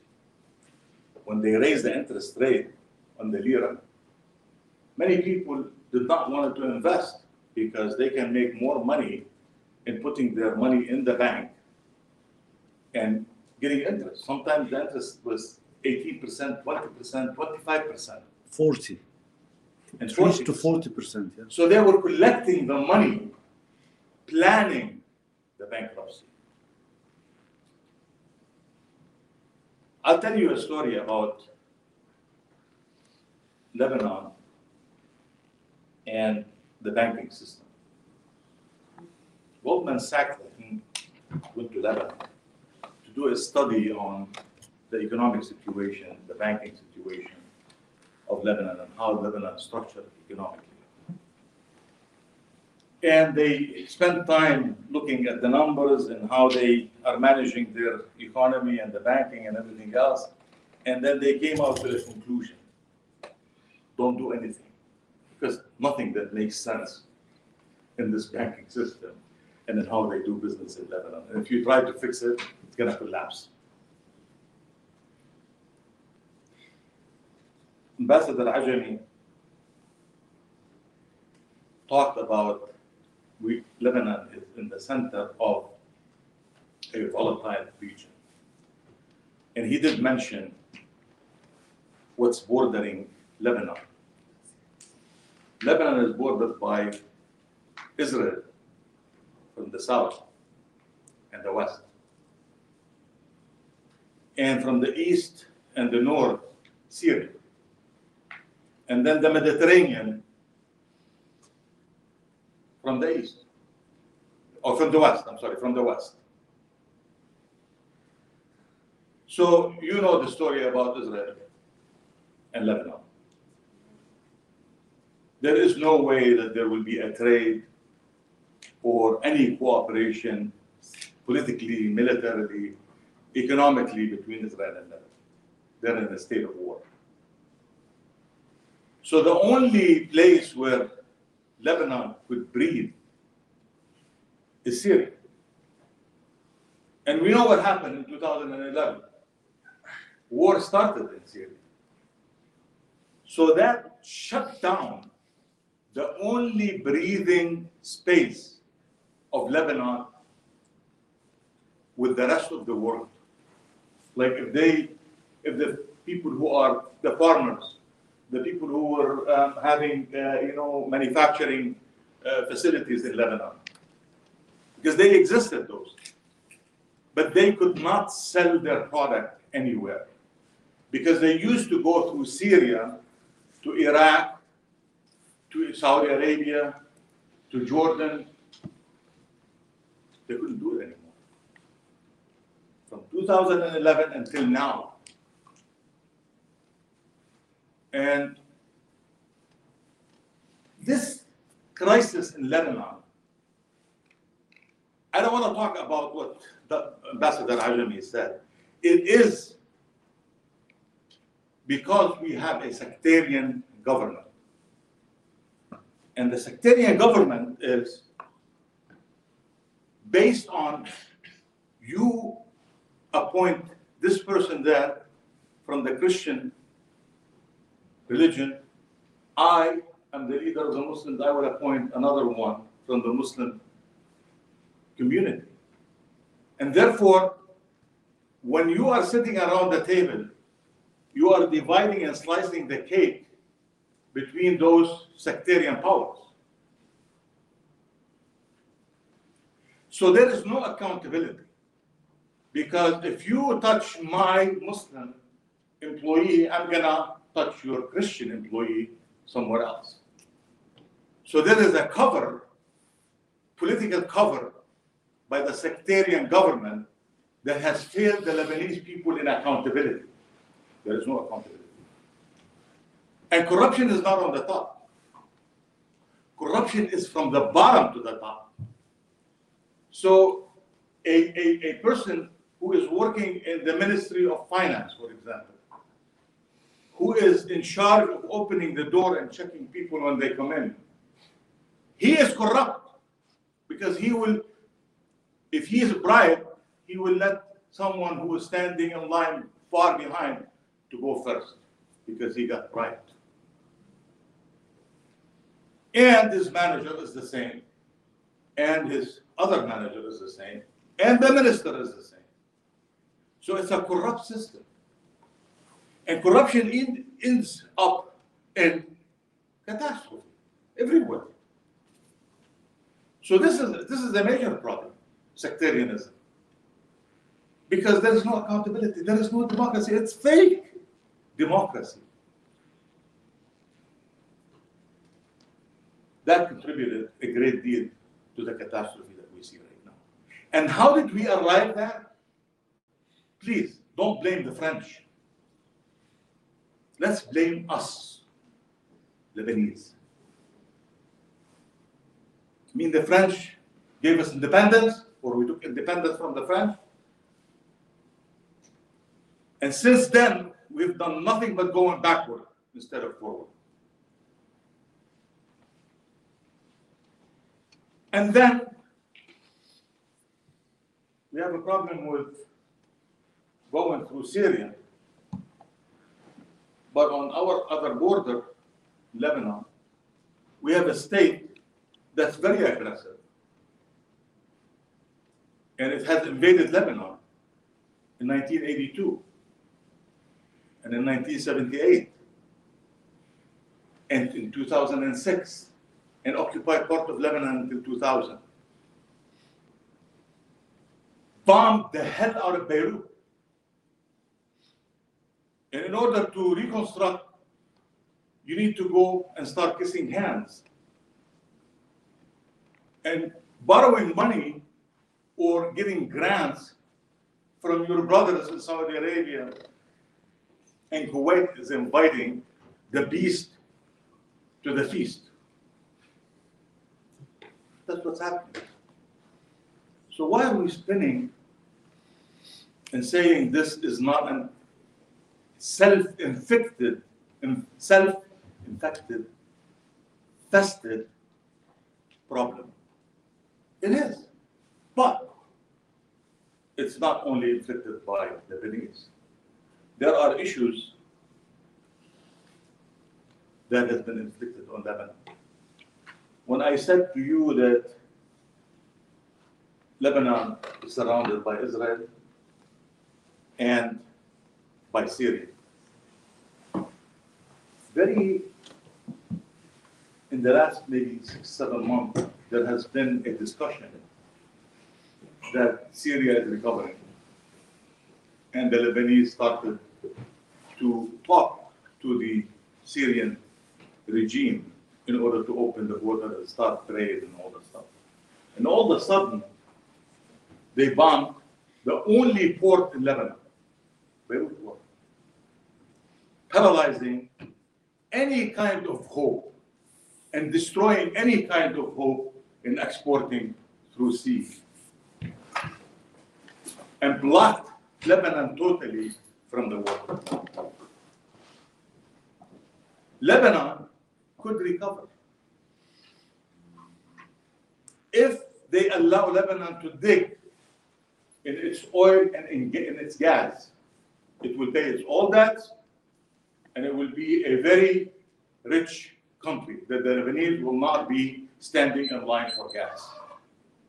Even the gas and the oil problem. It is a creative problem. It's created by the outside world and the inside. There was gas when people were standing in line in Lebanon, road, there was gas. There was oil. There was fuel, plenty of medicine. But because the government is not functioning properly, they could not control the people who were having these in their warehouses and trying to manipulate the public and make more money. Because corruption is the name of the game. If Lebanon is allowed to dig and produce oil and gas and sell it to the world, Lebanon will be a rich country today. Who's preventing this from happening? the United States of America. I'm speaking politics, it's not political. It's true.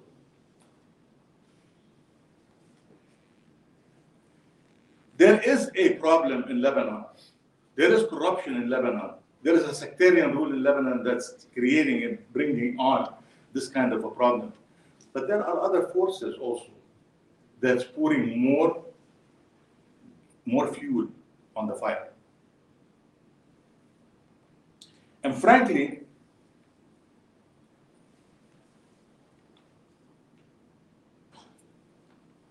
the bankers in Lebanon, the professor said that we have a lot of banks in Lebanon. I mean, like what, 170 banks? Fifty something. No, we, we have over 170 that's what, that's what I read the other day. And also, by the way, 50, let me go down to 50. 50 banks, It's too much. you know, for Lebanon, 50 banks is too much. Even in the banking industry, there are sectarian rules. And this bank belongs to that person. Even in the media, this station belongs to this group, this television station belongs, this newspaper belongs to this group. So there is no accountability in Lebanon. The government of Lebanon is based, it- it's sitting on a tripod that has been governing since 1989 and before.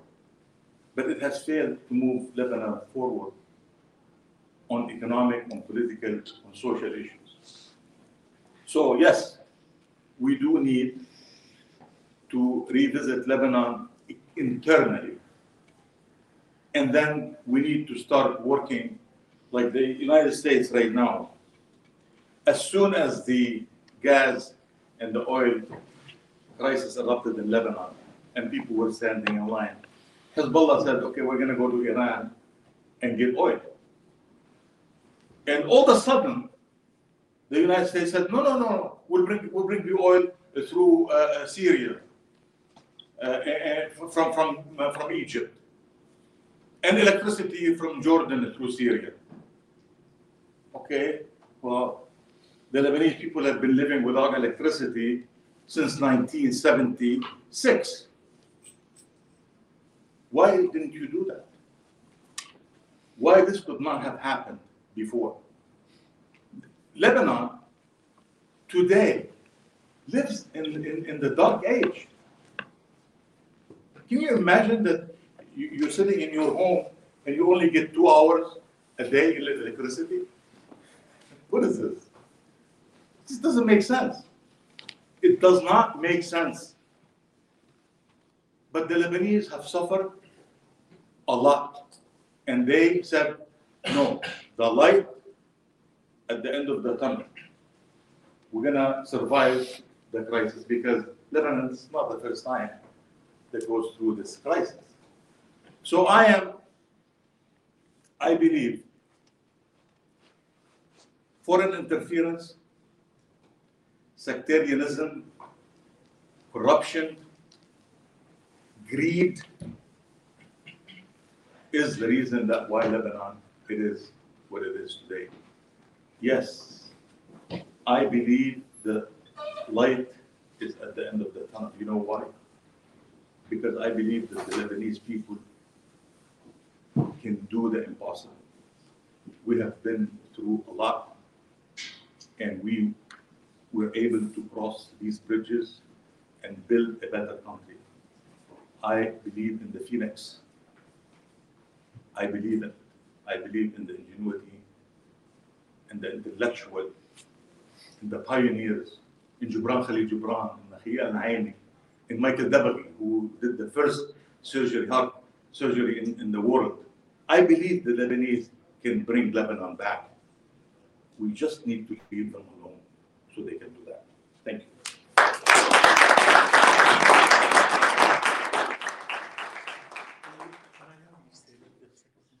Could you step? Okay, um, no, you've been here for two hours now, so, but we would be remiss not to take advantage of this opportunity and have an exchange. So I might please have you stay a little longer, we have food waiting for us outside, uh, at least. By the way, I'd like to welcome our, the chief judge of the twentieth district court here. So if you guys have any tickets or anything like this, stand in line. By the way, uh, Judge Hunt, Gene Hunt is half Lebanese or quarter Lebanese, quarter, quarter? Quarter Lebanese, he's from Hasroun. Hasroun in the north. So we're all Lebanese. So let me just jumpstart things by proposing a question while you jog your memory and, and I urge you to uh, challenge yourselves and ask questions because your students, you're the ones who will charter the future and we're all transnational now. So my question basically is to each of the panelists briefly, please.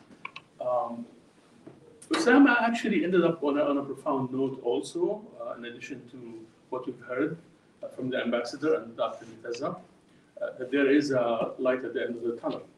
What is the role of the diaspora?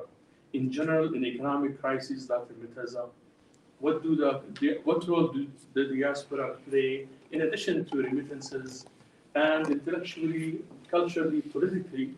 And I know better than- than to tell Osama anything, I just, I thought we'll, we'll concentrate on the humanitarian crisis because there's a lot to unpack. But we are political beings and no subject is taboo, especially if the questions come from you. You have free reign as students. If you took my class at all, you know that. What is the role of the diaspora? Now that we travel back and forth and our lives are intertwined with our homelands, um, it weighs on me constantly uh, in regards to what can we in the diaspora, as an extended community. You don't have to be Lebanese.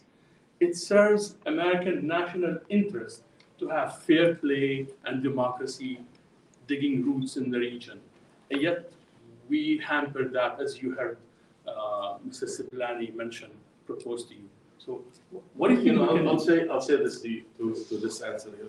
I, of course, an an economic professor is better to answer this question.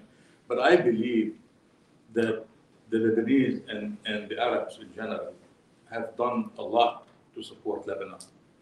Uh, the problem that we're facing today is that uh, when the banking industry in Lebanon collapsed, people lost trust in, in the banking industry. And therefore, me as a person sitting here in, in the United States and having US dollars and I would like to send to my family, I cannot send them to a bank. And Western Union have done some good stuff for, for allowing money to be transferred, but within a limit. And now the government, the United States, uh, United States, the custom, uh, uh, border patrol, they harass people at the airport, especially Lebanese for taking, you know, money overseas, especially if they are taking more than ten thousand dollars. A lot of them don't even know that you are not allowed to take more than ten thousand unless you file a, you know, form with the CBP saying that I'm taking twenty, thirty, forty, fifty thousand dollars. You can take as much as you can, as you want. But the thing is that they don't even know the law. And they do not have, like uh, tomorrow, I have a meeting with the Department of Homeland Security to talk about this issue.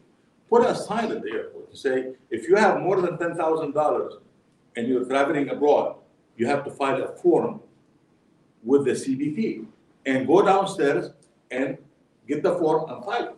A lot of people don't know. So, so you cannot take money, or you're scared to take money overseas with you, and you cannot transfer it through the bank. So the diaspora right now, their hands are tied, you know, of how to help Lebanon. Politically speaking, you know, we have been very, very loud and, and, and, you know, clear with the US government, with the Senates and, and the Congress, that Lebanon needs help out of this crisis. But all that we see is more roadblocks that has been thrown, you know, in, in the road of the Lebanese recovery. And the United States carries a lot of weight, and they throw all this weight in order to, you know, stop the progress in Lebanon and, and put pressure for many reasons. I don't want to get into it right now because it's One political. only. Security of Israel. Huh? For one reason only, the security. Well, you know, Yeah, look, I I- if I, if I was on a television TV interview, I would say that everything is happening in Lebanon right now. It has one title. Israel, and the interest of Israel. Everything you've seen, all the political shenanigan right now that we're seeing in Lebanon, most of it is in this direction. building out what you said, Osama, and to the other panelists, Ambassador Dr. Miteza, what else can the diaspora I want to add two things to what Mr. Siblani said. One, I I think uh, the Lebanese guys who are here with us, they know very well that if the diaspora is not sending over money to their families, starvation will have happened a long time ago. Nowadays, if you send your family one hundred dollars per month, that's a fortune. Ambassador, can we nudge the US government to do what exactly? I don't want to talk about politics. It's- I will leave it to Mr. Siblani and to, the- to, the- to, the- to our professor. So I will, I want to mention Let the. Lebanese, let the Lebanese uh, uh, extract their oil and gas. They can pay for everything. Everything. Just to be Overnight. clear, there is huge deposits of natural gas off the coast of Lebanon that are being utilized now by the state of Israel. This is a statement of fact. They control. And if you think that you can just go and extract your gas in your territorial waters, it hasn't been that simple. So this is just to explain. You will not be permitted to do, to take it out. They're not allowed, No by the way. United States, by the way. No way. The United States will not allow Lebanon to extract their gas and oil. Why don't you go ahead? So I have a question for you. Um, you mentioned about uh, Syria is like a gateway, um, if we open trade with them, it's like a part of the solution that we could, um, face, so, um, but you didn't mention that we could also go towards China and jump the US, um, stop depending on the US and the West, and move more towards China and Iran. Well, yes, you can, but the problem is that the United States will not allow our government to go anywhere. The United States do not want to help Lebanon recover for a reason that we've mentioned. This is, the whole thing in Lebanon is starve يعني التجويع للتركيع. You starve them in order to submit. That's what's happening in Lebanon. I feel like. Yes, there are corruptions in Lebanon. You know, don't get me wrong. This, the corruption in Lebanon, the sectarianism in Lebanon, those were, who, who formed this, this kind of government? The best ally of the United States, Saudi Arabia, who is right now punishing Lebanon for the same reason. So I believe, I tro- strongly believe, Lebanon can recover from the corruption. They can recover from the sectarianism. Because the Lebanese people, they have the will to do it. They're not able to do it because of the political pressure that is being, you know, applied on them from the outside, regionally and internationally, including Iran. I'm not saying that only the Saudis and the, you know, the United States. No, even Iran is involved. I mean, it is a, it it is a, a problem that is putting Lebanon at standstill. So it's, it's more kind of like economic war instead of economic crisis. What is that? Economic war, like it, it's being, that led to the economic crisis. Economic what? War, war. War.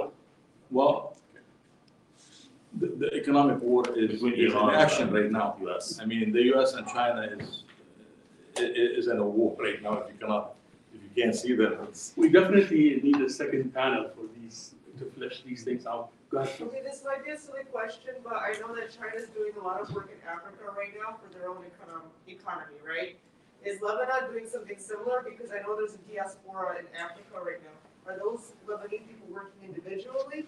Or is this uh, also backed by the government somehow?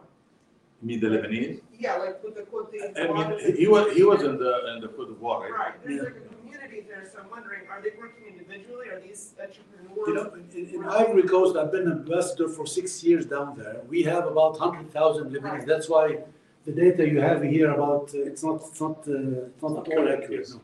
So we have about hundred thousand Lebanese in the Ivory Coast, Mhm, so powerful financially.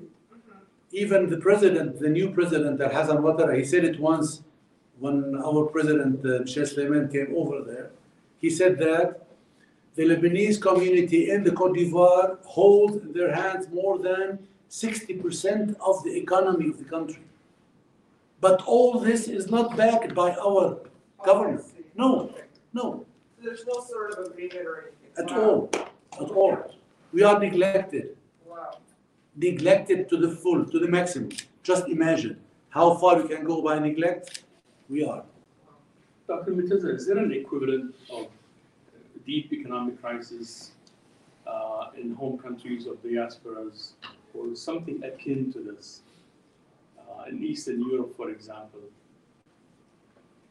Well, I think uh, quite a few transition economies, when they moved from a socialist uh, economy to market economy, in that first couple of years, they went through similar economic collapse that you see in, in Lebanon today.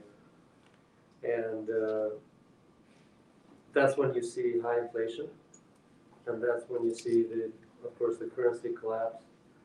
Uh, that's when you see food and medicine and fuel become essentially unaffordable, as was explained really artfully by my colleagues here.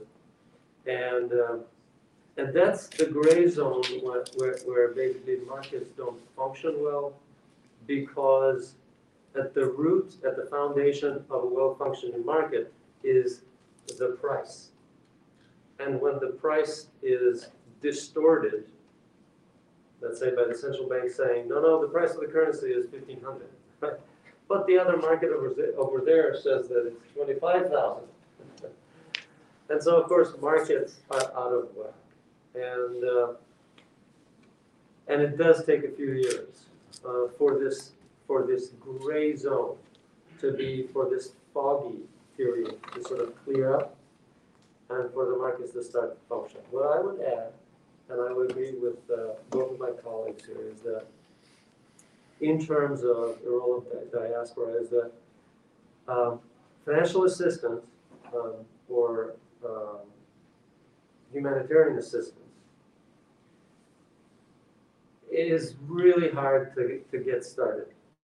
And in that, in that first crisis period, it's really hard to deploy it and to deploy it in the right size and the right time and to take it to the right people, to where the need is. And so I think the case of Lebanon, from what little I've seen, shows that the diaspora has played an incredibly useful and helpful role in filling that gap that the humanitarian assistance hasn't really filled. And the other part, the other role for the diaspora that I would, that I would see is really what, what, um, what you collectively have done here to advocate for what is really happening in Lebanon and how dire the economic circumstances are, how dysfunctional the political system is, uh, and to raise awareness. Uh, because I think that's, that's also very helpful. It's very helpful for the international community to know what is happening, uh, to what degree this crisis um, is really getting out of hand, right? Yeah, That's what we are doing. Excuse me, just a moment. Uh, That's what we are doing, advocating our culture. That's the role that we are playing really good in here. We have created this uh, Arab American Center for Culture and Arts, start from Dearborn, and we are, we have deployed, we've reached uh, 18 Arab countries, direct uh, panels and that stuff. So I invite uh, youngsters to jo- join us. It's it's a nice a nice platform that can Uh, contribute to the to the safeguard of our culture, of our heritage. I really do wish that you could come over. I'm happy to advertise that or announce it on to all the student organizations, but I cannot do that unless there is receptiveness or. Did you have a question? Yes, Yeah, go ahead. actually, even though I'm not a current student, I'm a former and happy to come back and see that whole room of people, student caring for the economic crisis of Lebanon. So my question is for the economic professor. Um, in terms of finding um, a solution for the um, current uh, financial, like finding a restructuring of the uh, finan- uh, financial sector and new monetary policy framework for Lebanon. Let me just pause for a moment and believe that the security and uh, politics has nothing to do with the economy, and we're trying to finding the reframing, restructuring for the financial sector, and uh, in order to regain um, trust and stability. How possible and over like how long, uh, like over time period, could this happen to regain the stability and uh, reform financially?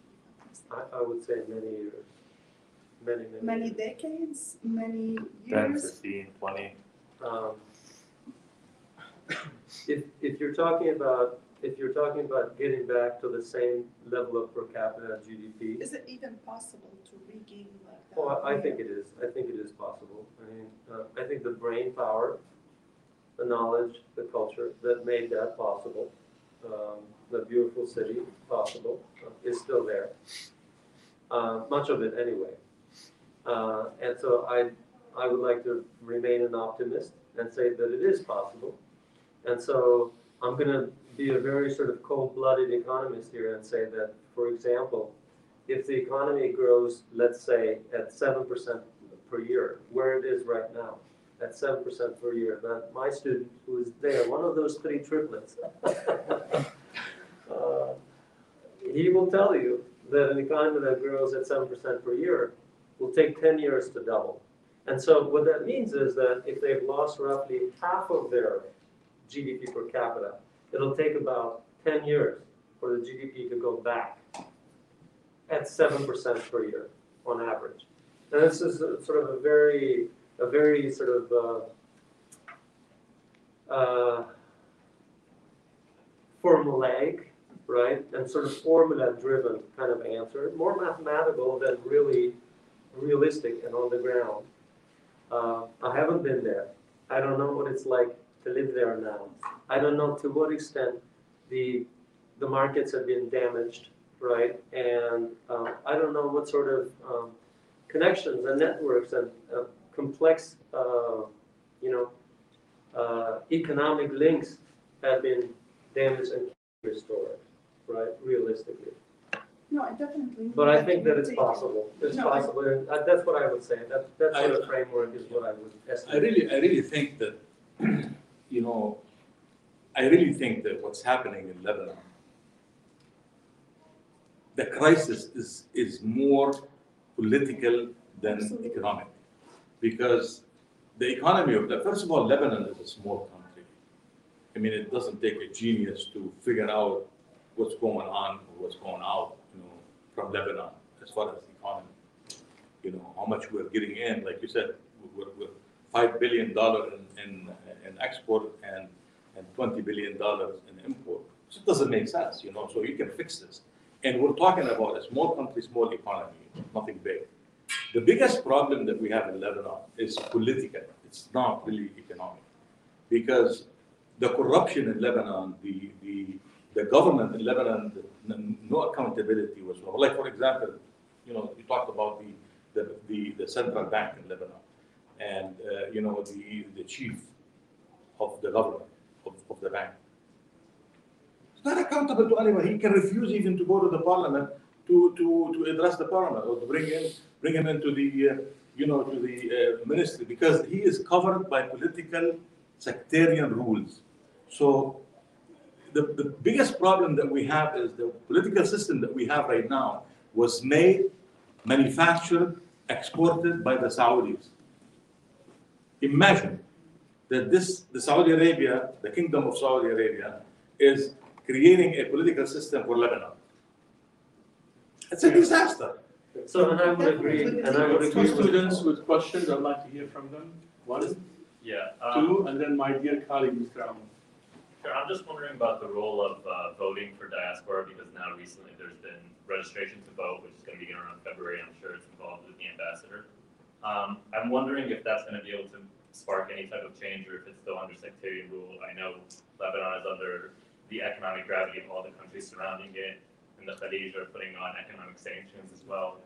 I wonder if uh, Lebanon can ever become independent of other nations around it, or it's always gonna be involved in Russian and Chinese oil trying to come on our coast and remove oil or refine. I wonder if it can ever become independent through voting or through diaspora voting. You know what, we, we, we always have, have hope. I'm sorry that somebody might in Mr. Summit thought that I don't have hope. I don't have hope. Now I don't have hope. Lebanon is a hopeless case. Why? There is a, a, a genius equation from one part. You say that the only, the only solution to resolve all the problems of Lebanon is to destroy completely sectarian political system and build a new one. This is one part of the equation. On the other side of the equation, is this possible in Lebanon? No. No. That's why I say I don't feel nobody would would would have this despair. Nobody would feel that he doesn't have hope in the resurrection of his country. But what I see, and I'm sure that everybody, anybody of you knows what I'm talking about. In a sectarian regime, Mr. Siblani said, uh, talking about the governor of, of, of, uh, of the central bank, that nobody can talk to him. He is unaccountable. Why? Riyad. Just because he's a Maronite and the chief patriarch of the Maronite will defend him. I remember a few months ago when somebody said that you know, during the era of uh, Fuad Siniora, he was the prime minister and uh, uh, finance minister of finance.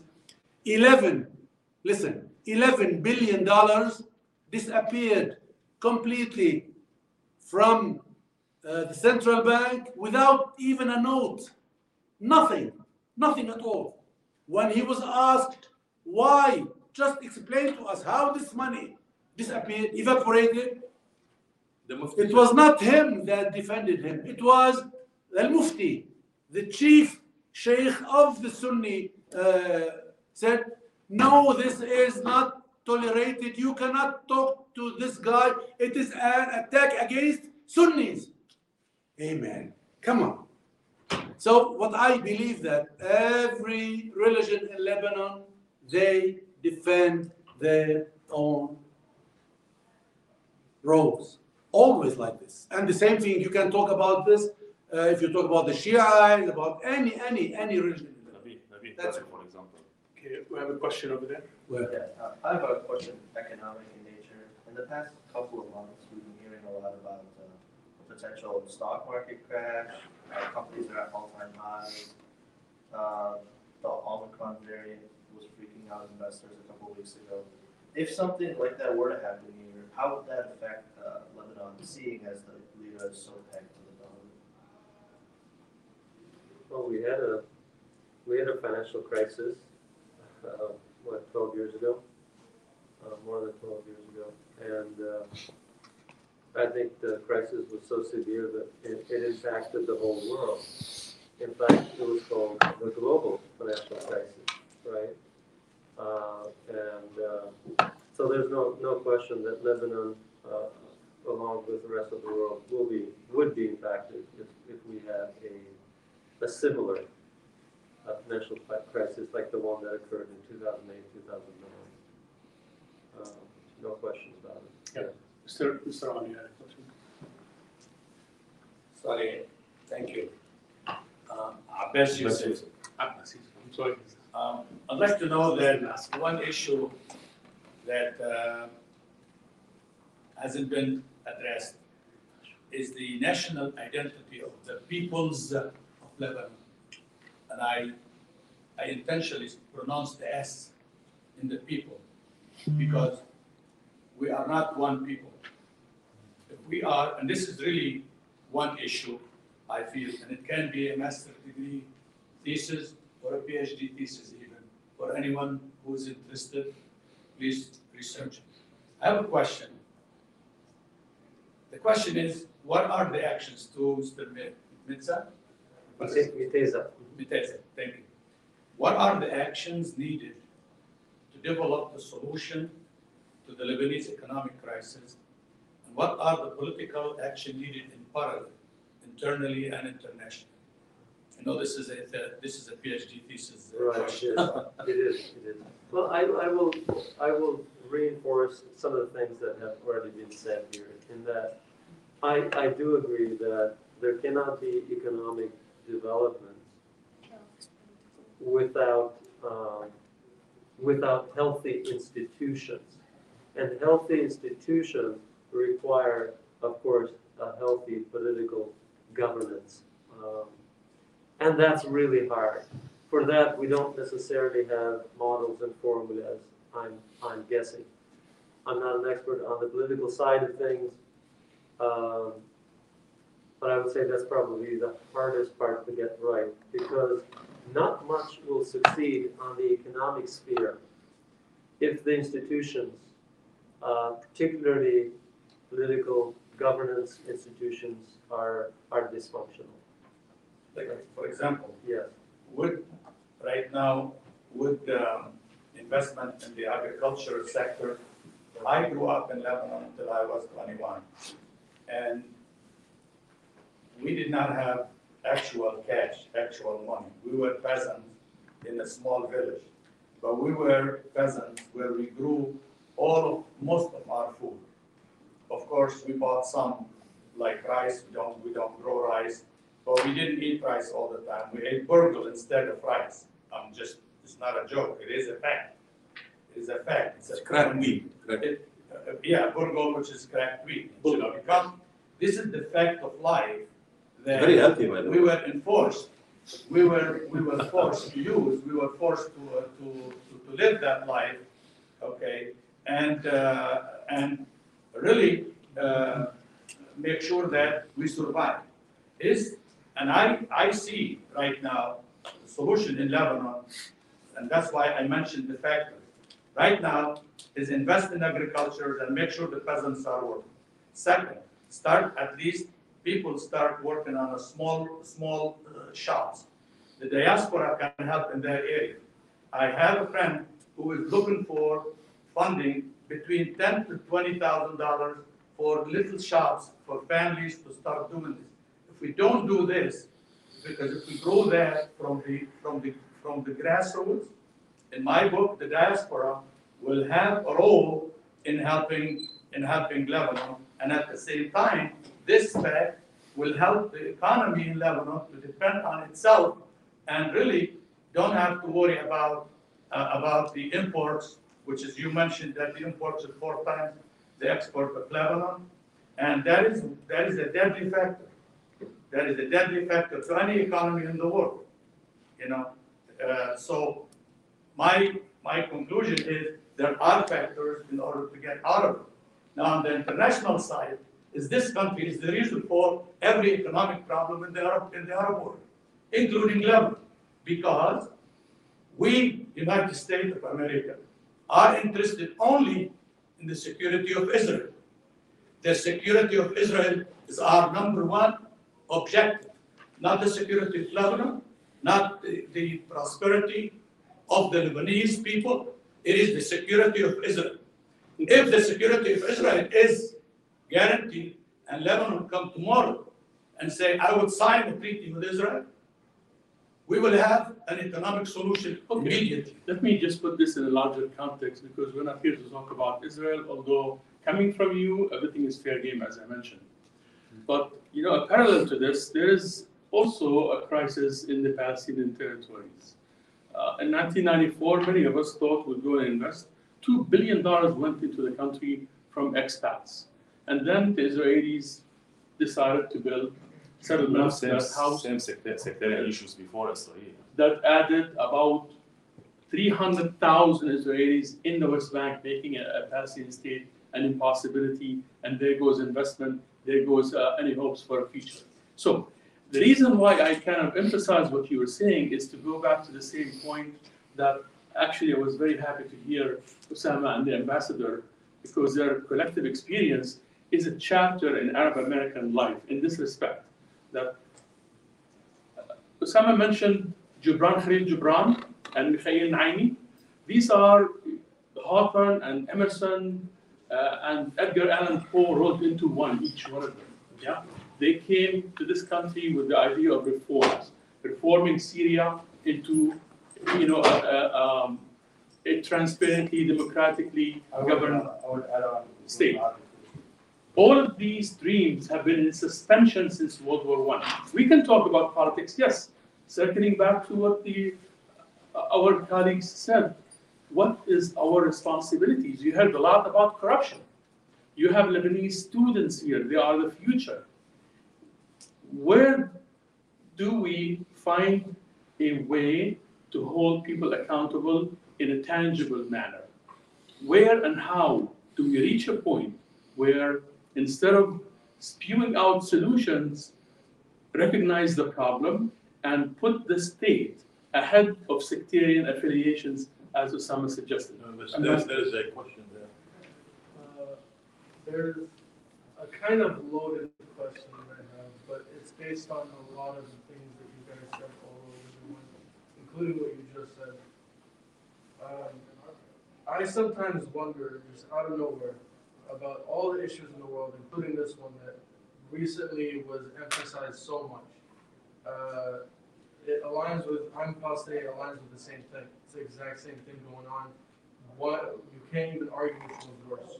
But the thing is, I keep thinking to myself, thoughts and prayers are not gonna do anything. And like you said, brainstorming is helpful, but to an extent, you need to stop and just do something. I wanna ask you guys, you could say yes or no, and that's it, or you can elaborate if you want. But do you think that we will even see in our lifetime any sort of even noticeable change in, in this? And can we be, as the future generation, a part of it? Because we are the future and everything, quote unquote, but like, are we though? You know, How how old are you? I mean? 21. Okay. Let me add I'm a proviso. sixty-seven. Sam, let me add just, just a small proviso that uh, you can have the last word and then we can break for uh, food outside. I want to tell you something. I'm 67. You're 21, right? Mark my word. My name is Osama Ali Siblani. Before I pass away, and while you're still young, we're going to see a different world. I believe in our people. People never said, they never believed that what happened in Lebanon in 2006 would have ever happened. And that's everything that's happening since then points out to the fact that we were able to stand up on our feet, on our own, to defend our integrity and our homeland. You will see the progress coming. I see it. I am not pessimistic. I am optimistic. I believe in our people because they have done something that everyone said it cannot be done. This is something very small. We will overcome it. It's just going to take time, patience, and sometimes we have to bite on our wounds. But it will happen. And I promise you, it will be in your time and my time. Ambassador, does that solution have to come from abroad or can there be a- a collaboration? Listen, listen, Dr. Um, One, one, uh, you want a solution, it's so easy. The moment you destroy the system, the sectarian political system in Lebanon, in a click of a second, Maybe. everything will happen. But as I mentioned before, is this possible in a sectarian divisional regime in Lebanon? No. That's why I don't see, it doesn't mean that I don't want, I want hope. I need hope, but I don't see it. Listen, something else that can be added to all this. If you are in the United States, I would never say that, oh, I am an, a, a Muslim American, I wanna be living in uh, happiness with you, my fellow Christian American. You never see this here. In Lebanon, it is this case. In Lebanon, it's the case of belonging. In Lebanon, we belong to our religion first, to our political parties, second, to our families, to our, to our, and by the end, we are Lebanese. Not by, not the first step, the last step. And this is the real problem. If you could just turn it on the other side, Yeah. Everyone, please help me thank our speakers. We can continue the conversation outside